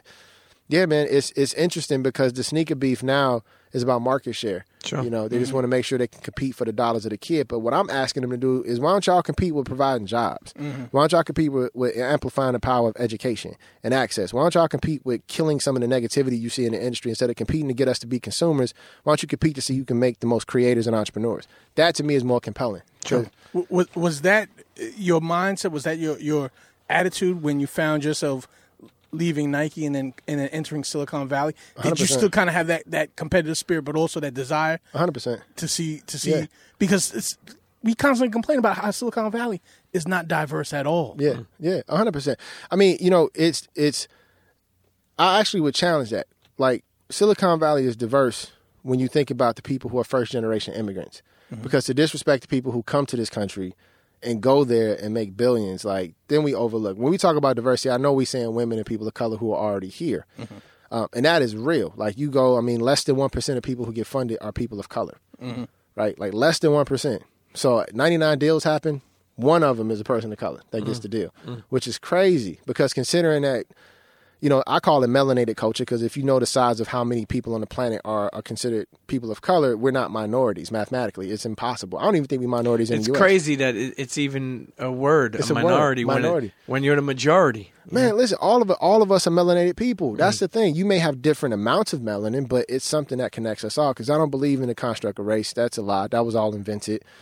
Even the phrases that we use today to segment Caucasoid, you know, I can go down the list, but they all were used to separate and control. But when, talking back to the Silicon Valley, what's so fascinating is when I got there, I had to ask myself, instead of worrying about what they can do, I had to say, what can I do? What brings unique value? What helps me stand out? The first thing was like, all right, I'm the guy that worked at Nike. All the VCs now want to say they're sneakerheads, and they're not. They have a lot of them. Actually, shout out to Ryan Sweeney. That brother's a real collector. He's really about the culture. That's the guy who brought me to work at a venture capital firm called Excel, who taught me how to raise money, how to, you know, think about the deal flow and how to construct my story. So you went out to Silicon Valley not to start Super Heroic, the kids' shoe brand. To learn. Yeah. So you took your family out to Silicon Valley? Took everybody after grad school, went back to Nike, then quit after my son had gotten sick, and I decided to use my gifts and talents to figure out the way to attack this emerging problem of childhood obesity and medicated youth, because we keep putting our kids on medicine to help them with behavior modification. Like, oh, I'm down. Okay, give them, you know, Percocet, or, you know, they can't focus. Give them Ritalin. Like, you know, it's wild. Instead of take your butt outside and play.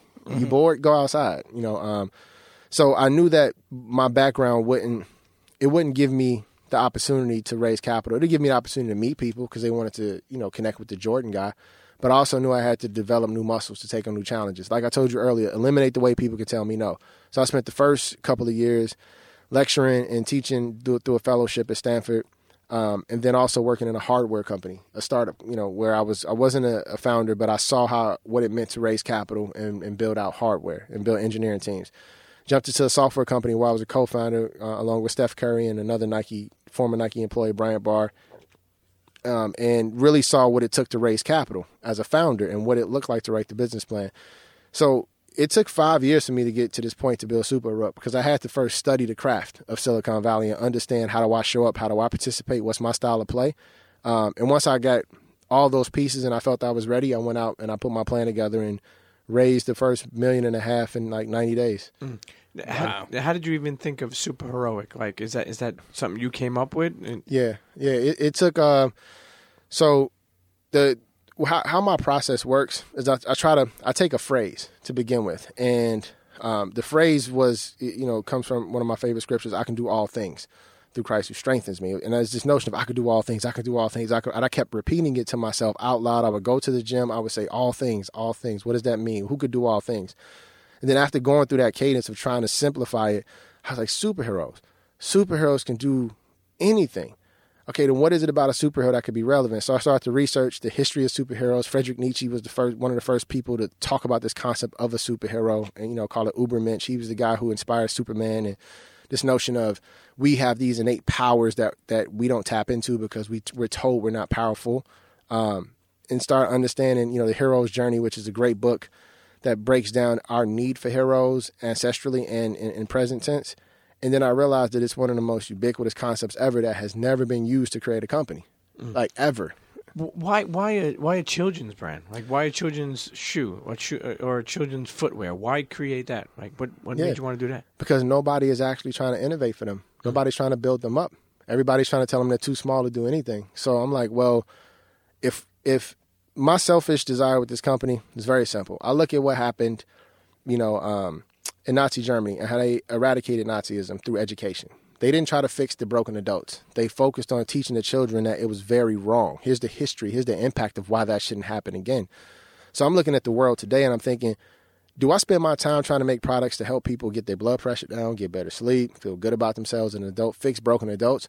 Or do I just focus on prevention, build stronger children? Do I go to the beginning and say, can we prevent any of this from happening?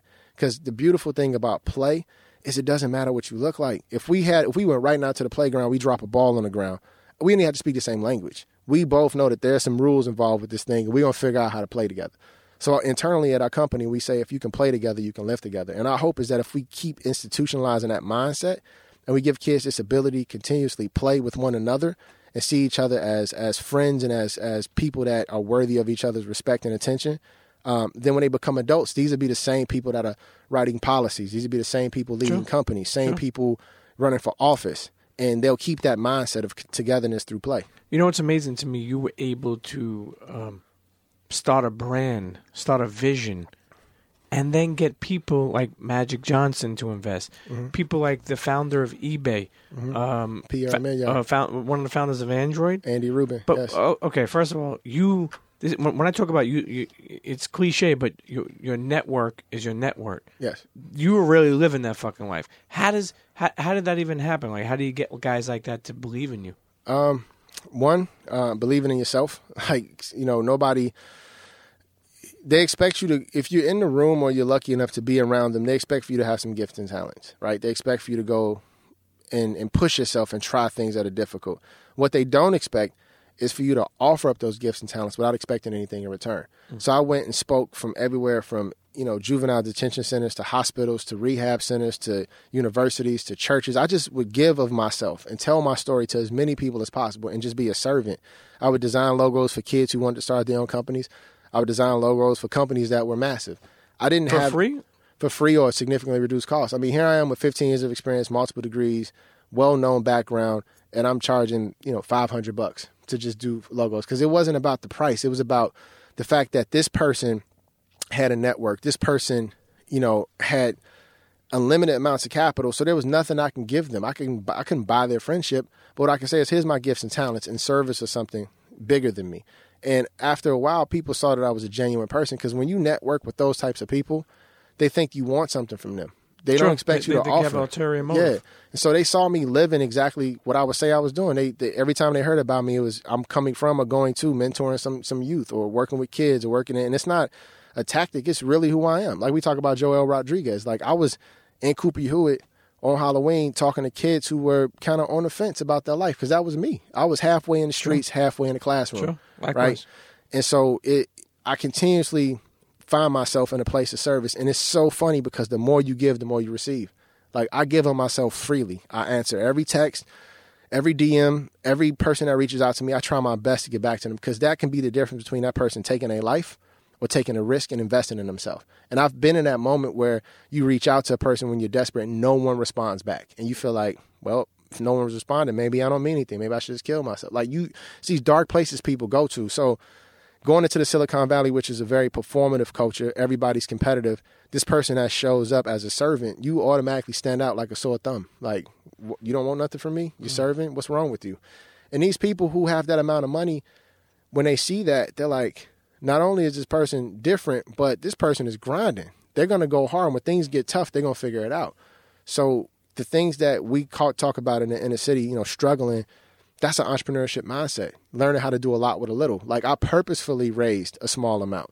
It wasn't that we couldn't get more. We had people. When you say small amount, how much did you raise? Our first round was 1.5. Before that, I invested my own money, live off credit cards, my whole life savings. Then we raised 1.5 million. And then the second round, we raised 5 million. So a total of roughly 7 so far. You know, we had people who were offering to, you know, quadruple that with a check.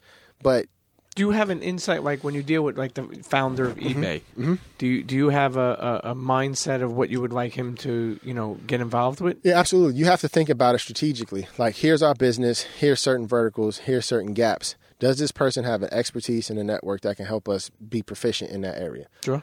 So with Pierre Midyar and his network of people, Pierre loves the gaming culture, plays Overwatch, is really deeply embedded into you know, massive online gaming. So is my son, so is every other kid. Because that whole notion we talked about earlier, boom, boom, boom, can he come outside and play? That's happening now with a message on PS4 or on PC. Could you come online and play? You come online and play. It's happening still, just in a different way. Sure. So knowing that Pierre is deeply embedded into that culture, first as a fan and a gamer, and then as a founder, I'm like, okay, who else can I talk to about these passions that I have that would get it? Like, because the thing people don't understand about eBay, it was not a marketplace. It was a community. Mm. It was one of the first true social communities. You were giving people explicit trust when you signed up to buy something from them. You don't know that person. So the power of that star rating was like, oh man, the community said this person's a 5. Absolutely. I trust that person. Sure. You know, you gave them your money and you waited and you trusted that, you know, something would come to your door. Sure. Yeah. So I knew we wanted to build that with our company, because in order to launch a new brand today, we have to have trust be part of our business model. How can you trust a company that you don't know, that came out of nowhere? So, you know, he specifically, you know, helping us with that. What about Magic Johnson? Magic. How did you even get him involved? I was lecturing and serving in the community. So I had started I was advising Steph Curry's company at first, and Magic had came to the Silicon Valley for some meetings. He was actually giving a lecture at Stanford, and I had brought Brian and Steph together and said, "Hey, Magic's in the room." And Ryan Smith, who's led the investment, shout out to Ryan, was like, "Yo, man, it'd be great for you to be in a room as an advisor to kind of tell a story." So Magic and I kind of struck up a relationship. And then 2 months later, I was receiving a service award in Chicago for this project called One Goal, where they help get kids from the Latino and African-American community into college for the first time. And I do a lot of mentorship and speaking. And I'm actually headed back to the show after this to go speak at the same event. And here it is, Magic's in the audience again. And he's like, "I just saw this dude. Now he's on stage pouring his heart out into the kids, like, where'd you come from? Magic had to connect to you because he saw that you had clones, like he has clones. Yeah. I'm watching Magic at an LA game, you know, on my phone, and I'm like, wait a minute, I'm at this theater on 125th Street, Magic Johnson Theater, and Magic is there watching a movie too. Yeah. How is Magic in LA and New York at the same time? Yeah. Magic has clones. Yeah. He's everywhere. Everywhere, man. So somebody like Magic invests into Super Heroic without wanting to, you know, too much rules involved. Like, is there some like people who say like, well, we're gonna put some money in, you keep us updated? Oh yeah. We give quarterly, you know, board updates. I try to give quarterly board updates or investor updates. I try to, you know, work with them as closely as possible. Have them. I call them investment partners. Sure. I don't call them investors. I feel like they're partners in our business. Magic in particular brings a different level of connection to the inner city because he builds businesses that are based on sensibility of people from the city environment, like Starbucks playing soul music. That wasn't a thing until Magic put Starbucks in Inglewood. Mm-hmm. Is Magic the biggest investor in this? No, biggest investor is Andy Rubin, the founder of Android, Playground, his investment firm. Wow. Yeah, so they put in the largest check, and they give us a tremendous amount of resources. And I love Andy and his team, because here they are, this small group of people. They create a company called Danger, produces the Sidekick at a time where BlackBerry was crushing everybody. So they disrupted that whole kind of like, you know, handheld device, you know, communication device. Everybody thought Motorola and BlackBerry, that was it. You couldn't topple them. Then he comes out with an operating system, Android. Everybody said, oh, iOS just is king. And then boom, there it is. Android surpasses iOS. So this man disrupted the same industry multiple times. So I needed to learn how he did that, because I'm trying to disrupt the footwear industry at a time where people say that you can't. Sure. So who better to learn from than the person that disrupted the mobile industry? Well, I think you have a perfect chance to do that in children's footwear. Yep. You know, I think that there's a home for children's footwear. How much does it take to start a company like, you know, Super Heroic? You know, since we have experience, a lot of it we did ourselves in the beginning, so we didn't have to rely on resources. So the capital expenditure to get the product out the door, to get the marketing done, first event, pay my first employees. I didn't take a salary up until 4 months ago, and we started the company a year and a half ago. Was less than $1 million, and some people would raise 30 and still never ship a product. So I saw that enough where, you know, people raise all this cash, product never comes out. I was like, nah, I want to do a lot with a little in a shorter amount of time. I want to raise a small amount of money, have a small team, and then push a product out into the world in half the time that people think you can. What do you expect from something like Super Heroic? Like, what's your goal? My goal, besides to get them on people's feet. Well, you know, we're not a shoe company. I want to point that out. Okay. We use shoes as a mechanism to encourage kids to play, but we're an experience company, an entertainment company. We have a lot of stuff coming in the pipeline that you'll start to see where we're headed with that piece. What I hope to see, man, honestly, selfishly, I want to see every kid on the planet, man, like have the confidence that I have coming out of the neighborhoods I come from. Having kids see themselves as, you know, as capable and possible, and have this sense of self-efficacy, you know, have their own identity instead of being told who they should be. I want to be a big enough company to provide jobs. I want to be able to create, you know, a system where, you know, people who, like, I think about it like this. When I was at Nike, most people don't know this story. I've actually never told it publicly. But I was homeless for like the first 4 months working at Nike. I didn't have credit. I didn't even know what credit was. I couldn't get an apartment. You know, without credit, you can't get an apartment. I was sleeping under my desk at Nike and taking showers at the gym and like pretending. Like people would come in like, oh, why'd you get here so early? Oh, man, you know, I want to, you know, grind. But I was living at the company. The janitors at the company held me down a lot. Like they would bring me food, they would talk to me, they would encourage me. It was amazing. Like these people that no one actually see, this invisible force that just makes everything neat and tidy at night, were the people who were like my caretakers. So one of my greatest aspirations in this company is I wanna change the paradigm on these roles that people often overlook and make them important. So instead of them, you know, when we have our own campus, Lord willing, I want to call, instead of the janitors or custodial services, I want to call them night watchmen, because they're protecting your IP. They're like the people who protect the essence of the company at night. So I want to change every single facet of these underappreciated roles, from the person serving the food to the security guard to the janitor to whomever. And if we could do that and make everybody in the company feel valuable, generate wealth for every person that works for us, like the Chobani founder, he's my actual entrepreneurship hero. Like what that dude did coming to this country with a yoga company and making everybody that works for him wealthy, that's what I want to do. You know, I'll tell you one thing, man. You know, that Greek yogurt single-handedly changed the game. Got Greece out of debt. Well, first off, yo, thank you for putting some laughter into this, because I do want to say something, man. That story you just told is very touching. And what I mean by that is, so often people see the shine. They see the watches. They see the shoes. They see the cars. They never see the kid sleeping in the desk, the stories that are not fun to hear from. Let me tell you something, man. One thing I admire about you, and I want to let you know this is super inspiring, and I know anybody listening, man, I'm excited for you to hear this. But that story you just told, man, anything that fucking comes your way, you deserve, because you put it all on the line and you never gave up, man. People could have gave up, man, so easily, man. Like, and you know, now it's cool to tell a story like that, but you live that story. Yeah. You know, have you had any chances to celebrate somebody's success? Nah, that's what I'm terrible at. Yeah. I don't like Jordan Brand reached $1 billion. You know, you made a certain amount of money. Nah. You design your own shoe. Nah, take some fucking time to celebrate some successes. Doesn't mean that you're getting lazy or stopping or slowing down. You don't know if tomorrow's promised, man. Yeah, no, that's real, and that's what I'm trying to practice more of is self-care, slowing down and appreciating it.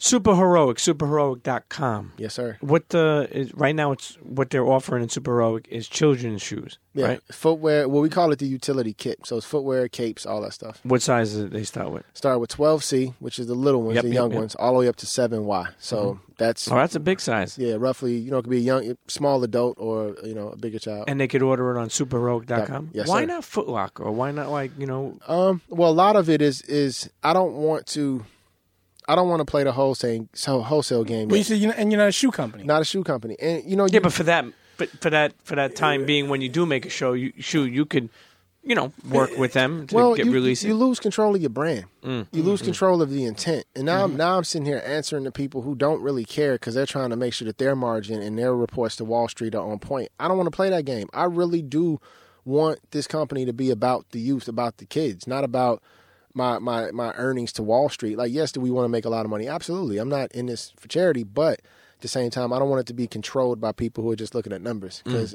if anything, Super Heroic should be sold inside Chuck E. Cheese. Yeah.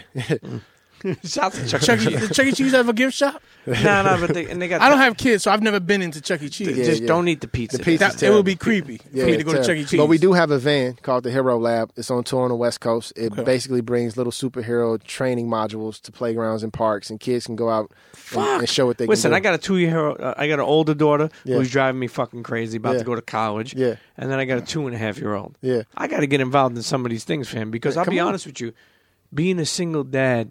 For my daughter, I always tell people it was one of the hardest things I ever did. Yeah. I'll never forget the first weekend. You're still a single dad. Well, I didn't get married yet to my beautiful lady. But stop fucking getting me in trouble. Your roommate. Shit. Here's a guy who was boyfriend and girlfriend for so many years. You know, you gotta hate motherfuckers like this. Common law marriage. They were dating for like 12 years. They just got married 3 years ago, and now they want to piss on everybody. Like. You know what I mean? But y'all filing tax reports together. You ain't married yet. Exactly. But no, you know what I want to say? And this is my throughout my troubles, I always try to, help fellow parents. I always preach presence over presence, being in your kid's life. Anyone who knows me will tell you that. More importantly, I'll never forget, I always tell this story. Me and my ex-wife got divorced, I would say about, my daughter was about 3. When I really started to get into the motion, my daughter was about 5 years old. I'll never forget the first time I picked her up. It was a Saturday morning, and I was a regular parent until then. I'm like, what do I do? Where do I go? Yeah, I didn't know what to do with my kid. It was so easy just being a dad in the house. Yep. You know what I mean? And no shots to people who live with their kids. And sometimes easy. You'll see your kid tomorrow. Yep. When you're a single, separated dad like that, you have a limited time. I'll never forget, and I tell this story all the time, and I'm just going to tell it again for those people who haven't heard. My sister had a kid a couple years older, and I called her up, and I said, hey, what's going on? She's like, oh, nothing, I'm going to the zoo. Zoo? Can I come? Like and she was like, yeah, if you want. And I was like, yeah, I needed the guidance, and I needed the activities. After school was everything to me. Yeah. Being able to do things with other fellow parents and stuff like that. Absolutely. It's important. It's hard for a dad. Sometimes I remember... people used to say, I used to just tell, people, hey, I'm just a dad. I'm learning. Yeah. And I think it's important to do activities like that. 100%. Because it builds, man. It builds this beautiful set of memories, man. Because your kids see you as a hero at that age. And they think that you could do anything. And that's what we see from our events. Like, case in point, our launch event was on July 15th. We call our events, leagues of play. So when kids say, I'm going to the league, they go into our league of play. We saw a dad who... clearly was, a migrant worker with his son. And he was standing there watching the event go down. And he's wondering, can he participate? And my wife is Colombian. And, shout out to my wife. I love you very much. And bandeja paisa. Hey, Medellin, man. She's paisero. Okay. What the fuck is going on here? Are you trying to... I know I'm a vegetarian, but he when he said Colombian, I just got hyped. Bandeja paisa. I got hyped for the country plate. You know what that is, right? Bandeja paisa. It's like, yeah, you know, it's New York. Y'all of course, man. Yeah, if I say it, you don't know shit. Go ahead. So we're watching this gentleman, right? And he's sitting on the bench, and his son is like, man, can we go play? I'm sure it costs a lot of money, and our events are free. So then we tell the guy to come over, like, come on over, man. Like, yo, bring your son, come through.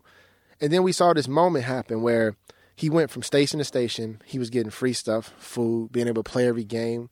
You know, there was no, you know, no exchange of money. He started looking at his dad like he was the man, like he had the plug. Because everywhere his dad went, he got something. And this boy just came to life. And you saw everybody there that was paying attention to it, because you got to have eyes to see this stuff. Sometimes you tuned out. Everybody has eyes, but not everybody can see.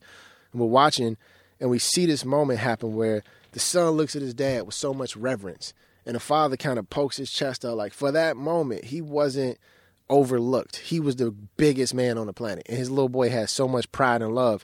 And right next to him is a person, I won't say their name, who's a billionaire playing with his child. And then their children start playing. And then the billionaire starts talking to the migrant worker, and then they're shaking hands, they're hugging. Both fathers crying, taking pictures of their kids. And I'm sitting there thinking, like, play facilitated that. No one knew what each other did. They didn't know each other's backgrounds. Like, we knew, because I knew the gentleman over here and I was watching that gentleman over there.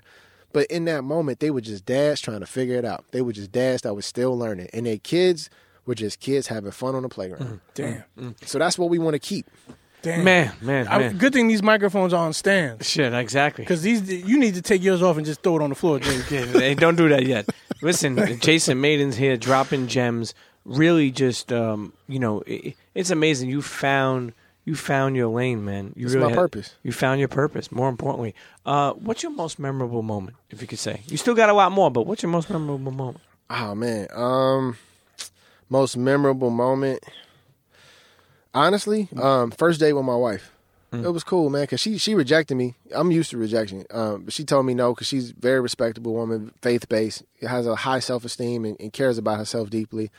And I told her, I said, no means no, it's all good. We can just be friends. Don't want anything. I'm not a pushy dude. I wasn't raised to be thirsty. So all that, that's not my style. Come here, Ma. Yeah, I don't do that. It's like took the curve like a champ. Yeah, it's like, okay, cool. No means no. I know my worth. That's your loss, not mine. So I just kind of kept it moving.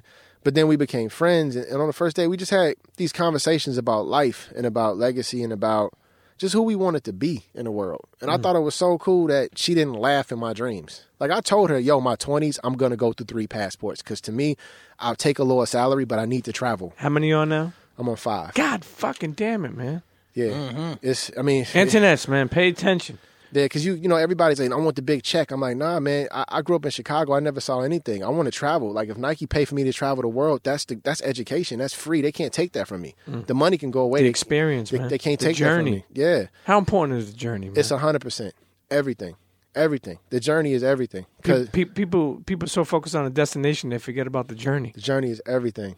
Everything, dude. It's when we can't control the outcome of a situation, but we can control the inputs. We can control our effort, our energy, how we respond to stuff, our emotions, our sense of self-worth. So that journey, man, you know, of traveling the world for 10 years to reach my goal of 3 passports, she didn't laugh. And then when I told her, you know, over the years, I'm gonna start this company, she didn't laugh. Or I'm gonna run for mayor of Chicago, she didn't laugh. Like, she always says, okay, I expect you to. So having a person that don't laugh at your crazy dreams, it's a beautiful thing, man.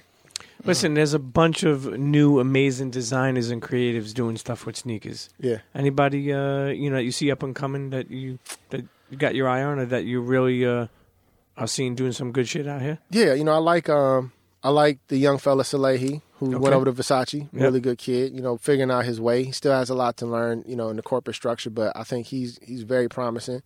Really good brother. My young boy, my family, you know, blood for my own blood, Ben Kirshner. Ben is doing great things. Really like what Ben is doing and what he's trying to do. I wish there were more young women who were in the footwear game designing. Unfortunately, it's not as many, but the young women who are still out there, not at the major companies, but still making waves. Sharice Thornhill, she's now teaching. She was a world-class designer at Nike, left after a few years. Ashley Payne, at Nike. She's crazy talented. Lin Quan is crazy talented.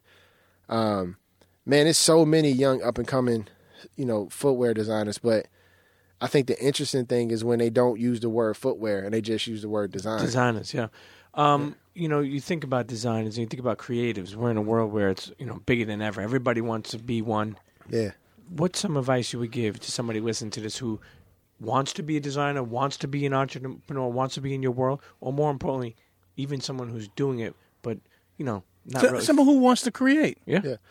I mean, don't worry about judgment, you know? Do what you think, what you feel is right to you, because there's an audience for that. There's someone that's going to think what you make is beautiful. It might not be everybody. Be open to criticism. Don't get easily offended. Don't wear your heart on the sleeve, because when you put something into the world, it's going to be judged. That's the world we live in. Everybody's going to have an opinion on what you do. Separate your self-worth from your work. You know, your work is an extension of who you are, but it shouldn't be who you are. Because if I was to base how I felt about myself off of all the footwear I worked on, man, the comment section would have had me hurt myself years ago. You know, so I just tell people don't get offended so easily. You know, because hurting people. They run you through the mill. They run everybody through the mill. What are you on social at? Jason Mayden. At Jason Mayden. Yeah. MAYDEN. Yep. Twitter. Same Instagram. Thing. Yeah, everything's simple. I mean, you know, because the reality of it all in the creative arts, man, you get better the older you get. It's like golf, like wine. Yeah, man, you slow down. You learn that art, like true design, is editing. It's really about how you edit something. What you take away from it makes it beautiful. When you start out, it's like you're like Jackson Pollock. You're throwing paint everywhere. You're just throwing stuff, seeing what works. But you get older, and it's like, wait, hold on. It's sculpture. Let me take this off. Take that off. Okay, simplify it. That's it. That's beautiful. That's finished. It's finishing, you know. When you're young, you just start a design. But you get older, you learn how to finish one. How do you stop the noise, man? You got noise in your head, man? I got noise in my head. All the time. How do you stop it? Prayer. Prayer, man. Prayer. I tell people nothing happens by me. Everything happens through me. You know, it's not me doing it. I pray about it. I let it go. My whole mantra is do less. God is more. Like I tell myself that daily, just Jason, do less. I only can control my emotions. That's it. That's the only thing I know I'm in control of is how I show up in the world. So the noise in my head when I start to feel overwhelmed, because I never really sleep, I talk out loud to myself to work through things.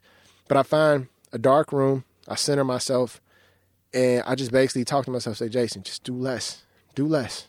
Just do less. It's okay. Do less. You're not the savior. You're not responsible for saving the world.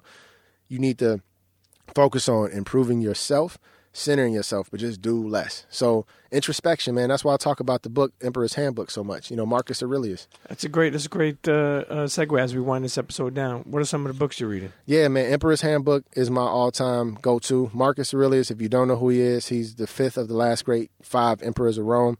This man was basically being attacked by his own people, but still found a way to look at every relationship as important and see what he would learn from each relationship to help people that wanted to hurt him. Always try to read my word daily. Right now, I've finished a book called How Children Succeed, which is an amazing book. I'm in the process of reading a book again called The Goal, which is a business book. And then I have another book that I'm going to start called Now's the Time by Tony Evans, talking about just how to become the man that you hope to be, but you've been the reason why you haven't gotten there. Because, I mean, I'm by no means perfect, and I know that. And so in order for me to get to a place where I can help other people, I first have to examine myself and look at what's broken with me. What's a rule in Jordan Brand when you were working there that people may not know on the outside that's pretty kind of funny? A funny Jordan Brand rule? That's a good question. Don't come to work in Adidas. Yeah, I mean, it was obvious. No, I don't mean that. You know, it's kind of an unspoken, don't be a fan of MJ when you're working with him. He's a teammate. And that was told to me by Gentry Humphrey, because MJ can smell blood in the water. He's like, "You a fan? Oh, I'm about to clown you." You know, it's the chameleonaire story. Sure, sure. Oh, don't start with that. Yeah, it's unfortunate, but you know, Mike, he's like, "Yo, man, don't see yourself as less than me. Like you have to be great at something. I'm great at this, but don't put yourself underneath me." Did you ever tell Mike to get stop wearing those carpenter jeans, the pants above his navel? Yeah. Mike is 100% North Carolinian, man. At Grimley. Bro, you can't pull the country out of the man. Like he's another. That's why him and Larry Miller get along, because they be wearing those draft day suits, man. Yeah, the draft day 1990. I mean, that's just his thing. MJ is like Levert. You know what I'm saying? Yeah, he's classic R&B. He's, I'm going to tuck in this mock neck, wear this hoop in ring, drink some cognac. Red eyes, all that's it. All, what do they call that when you got to put Visine in? You got like... the bloodshot eyes. Yeah, yo, Levert. What was Jordan's, Jordan Brand's, like the team's reaction when Fight Club opened? It didn't really react. I mean, just what was their thoughts? I just wondered by that because, think about it. Fight Club, it kind of changed a lot of the game. Yeah, it kind of gave a price gauge. It kind of became the stock market for kicks. Yeah. Did you see that as a help? It was. I mean, I think I think it over-indexed the value of the retros over the new product. So I think that's the thing, like we opened up Pandora's box because that was really a strategy because we didn't have enough people to create enough new stuff. And a lot of us, hey, we need to bring back certain styles that got a little bit of love that we think can get a lot of love and keep teaching people about the history. It wasn't what it is today. It was really because we were, severely understaffed and just being smart about how we use resources. So when Fight Club became almost like a stock exchange for footwear where, you saw here's the demand on this product, which means that you increase the value of it. Sure. It helped us with our pricing. It helped us with learning how to do limited editions and distribution. How to create the chase, So I think the people who probably reacted more were the sales reps, because then they had to figure out new ways to, like, how do I, because I'm not getting, these things anymore. How do I get my product out there? Well, how do we compete? I feel like Nike and Jordan Brand, the prices back in the day went up so slowly. Like I remember, when the GS MX 97s or 95s, they were they were 85 or 75. Then they went to like 80, then 85, and then 92. And then it's crazy when you really think about how much the prices are today. Yeah. Has the materials really gone up that much, or just are prices going up? No, you got to look at macroeconomics. You got to look at the price of oil. Because a lot of materials are petroleum-based, so it's based on that. So if oil price goes up, transportation cost goes up. Transportation cost goes up, most likely labor cost is going to go up. So everything's happening on a macroeconomic scale, and it impacts certain industries that are heavily dependent on petroleum. So plastic, rubber, synthetic leather, that's all petroleum-based. That's why, you see the things like knit, because it's getting off that dependency of leather, because leather takes a lot of processing. So, it's very labor intensive to get leather to become a shoe. So the price is correlated to how much the raw inputs cost.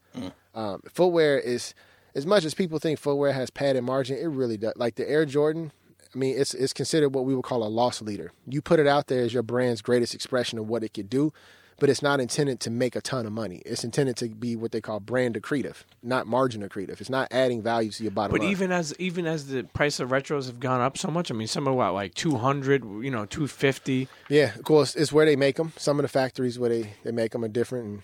And what about like bin? Like I remember when it came out with the bin, it was almost like, look, if you want better materials, pay more fucking money. Yeah, that was. I think the bin stuff, if I recall, was like the experiment on how we start to add premium like materials to the retro, because we were using like certain leathers that would come out of Italy that we use for Ferrari and high-end hides that are only reserved for Lamborghini. So it was like, where do we pull from this? Why did they stop doing that? I mean, a lot of it is consumers didn't pick it up. Surprisingly, those things set. A lot of that stuff set. It didn't sell. So, for the person who's into that, like, yo, this is the same crazy Corinth leather that's in XYZ vehicle. This is nuts. Like, most people are like, oh, it's still leather. What's the difference? So you try experiments. Some of them work, some of them don't. And that's the beauty of design is continuous improvement. Sure. You always get a chance to try again. In training. And the market is fickle. The market is funny and fickle. I know I'm super excited for this retro coming out next year in February. This elephant. 3. Well, elephant. Same shit. Yeah. The elephant. Same shit. 3. There's an elephant in the room. Yeah. Listen, about to punch you in the mouth. Listen, your journey is amazing. Like I said, so many fucking gems you drop. I'm proud to see what comes out of Super Heroic. Like not only as footwear, but as a company, dropping just different type of experiences. Thank you, and tangible items. I really look forward, and I really just it's funny too because it's like sometimes you get to kicking it with somebody who has an amazing journey, and it's like. You never know what people get from it, man. Yeah. But it's real life, and it's to be proud of. If you could ever go back and change anything you would change? Nah, man. I think my struggle and my pain is exactly what God used to keep me humble. I couldn't imagine if nothing happened to me. I would be an a-hole, bro. Like, I really would be a mean person. I think the difficulties I faced in my life humanize me and make me realize that, once again, it's not about me. Without that struggle, man, I couldn't create the things I create, because I would think it's all me. I'm doing this. I'm the guy. I'm the man. It's not my disposition at all, because I know how it feels to not have anything, to literally go, without eating, to have to wear clothes that are super small with holes in it, not because it's fashion. But that's fashion now. It's fashion, Who would have known? Homeless guy was fashion. Yeah, I know, man. It's like, Lastly, what are some collabs that never made it to, I don't know if you could talk on that, but some collabs that you wanted to see happen while you were there that didn't happen? Oh, I'll talk about one because it's public now, the Gatorade stuff with Jordan Brand. That started in 2006. So everybody say, oh, the Gatorade. Man, I got T-shirts at home with the shoes on them. We did a whole Gatorade pack. Shout out to Dave Frank and Ryan Carruthers, Ryan's at IBM. They came up with the concept, two graphic designers. And Dave Frank's from New York, so, of course, he came with the coach. He's like, bro, we got all these endorsements. What if we did, like, a Ballpark Franks, crazy, funny, like, kind of tongue-in-cheek Jordan collaboration? What if we did a Gatorade pack? And so they were on that back in 2006, 2007. So now to see the stuff dropping and see that Jordan is kind of hinting at the Gatorade, I think it's the 5s or the 6s. Sixes. Yeah, like, man, that's not, as much as kudos to them for doing it, but that's like a decade ago when we first did it. So that type of stuff I'm excited about. There was never really any brand collab. I mean, when I was there, I really wanted to do a collaboration with Ducati. Like, I really that wanted to nice. Do really want. I mean, we went there. I had a chance to tour Ducati. It was insane. Why didn't it happen? Just they were like, man, is it really what we're doing? I mean, MJ had the racing team. You did the kind of motorsports. Yeah, but it just fell through, man. I think just not the right time. Not the right time. Just timing is everything. Timing. Well, and speaking of timing, I mean, right now you are Super Heroic. Yep. Superheroic.com. How soon do you have a timeline on when we can move to Chicago because you will be the mayor? Yeah, so once again, remember I told you, my 20s was traveling. 30s is about monetizing my network. So in my 40s, I'm running for office because I don't want to have to take campaign money. I want to be independently funded, self-wealth, independently wealthy. So I don't have to be caught up in that whole tin company. I want to go and do it because it's the right thing to do, not because I'm being paid to do it. Because I won't take a salary. I'll give it back to the city. Mm-hmm. Stuff. So another 10, 15 years. Man, listen, there's a lot to learn here. I hope you're grabbing your pen and pad. If not, just write it down in your notes. You're in Jordan Brand, lastly. Is there a cage there with all these samples? Yeah, it is. What's some of the rarest shit you ever seen, man? Man, the stuff we did for MJ with Berluti, the dress shoe company, we made these Air Jordan 3 handmade Italian dress shoes. Anybody ever seen them? Not publicly. Yeah, we made them for Mike. Gorgeous, man. Like the elephant was actually like hand engraved words, so it looked like elephant print, but it was these beautiful dress shoes, like the 3 hand engraved words, and that's probably the rarest because the craftsmanship. Because I don't know if you know about Berluti, how they measure your foot, they make the last and do all that stuff, but I mean, gorgeous, just pieces of art and stuff. And we had them in the office, and I remember just watching them walk past me, and I'm like, yo, I think it was like 50-something thousand to make them. It was crazy. But beautiful, man. God damn. We need a pair of those, man. Get the fucking Berluti, man. One of them. Just one foot. Anyway, listen. Blessings on your journey. Thank you, sir. We'll be here watching this Super Heroic unfold. Excited to see. And more excited to see is you're not out here trying to gain any social awareness for yourself. You're trying to, really, really, really get the people moving, create opportunities. And man, I'm proud. I'm proud of you. Thank you, brother. Most definitely. Internets, listen, Dallas Penn, he's still staying healthy. My brother, good to see you as always. Sir. Good to be seen. Okay, Diabetes Dallas. Diabetes Dallas. Dialysis Dallas. Hopefully not Dialysis Dallas. Let's see if we can. Let's see if we can get this thing right. We get this thing under control. Hopefully not Cialis Dallas. Well, Cialis Dallas. Same shit. Same fucking shit. Cialis Dallas. No. We still got our manhood together. Exactly. All right. Let's try to get. That's why we're getting right. Get God, right. So we God bless you. We're taking out your hembe. Internet, listen. Sawuchi. At Jason Mayden on Twitter. At Jason Mayden on Instagram. Thank this guy for all these gems. But you know what? More importantly, don't only thank him. Go ahead out there and use it. Use it in your life. Let somebody else know. Help the community. Help yourself. Help those around you. Like we always say, teach the youth or pay it forward. You'd be surprised. You don't have to be a millionaire to pay it forward. Mm-mm. You know, you can learn a lot from this. But anyway, listen, Jason, appreciate you stopping by. Yes, sir. Internet's Jason Mayden. Yep. Cheer. See you next time. Internets, if you like that episode of the Premium Pete Show, I want you to tweet me, Instagram me, at Premium Pete, at the Premium Pete Show. Let me know what you thought. And I'll tell you one thing. All my big businesses, small businesses, mom and pop shops, whatever. You got a product, you got a brand, you want to advertise on the Premium Pete Show, email thepremiumpeteshow@gmail.com. Again, that's thepremiumpeteshow@gmail.com. Let's get to working. And make sure you subscribe, rate, tell a friend. You can find us on all streaming podcast platforms. But make sure you rate, subscribe, leave a comment, tell a friend to tell a friend. And we'll see you next episode. Cheer.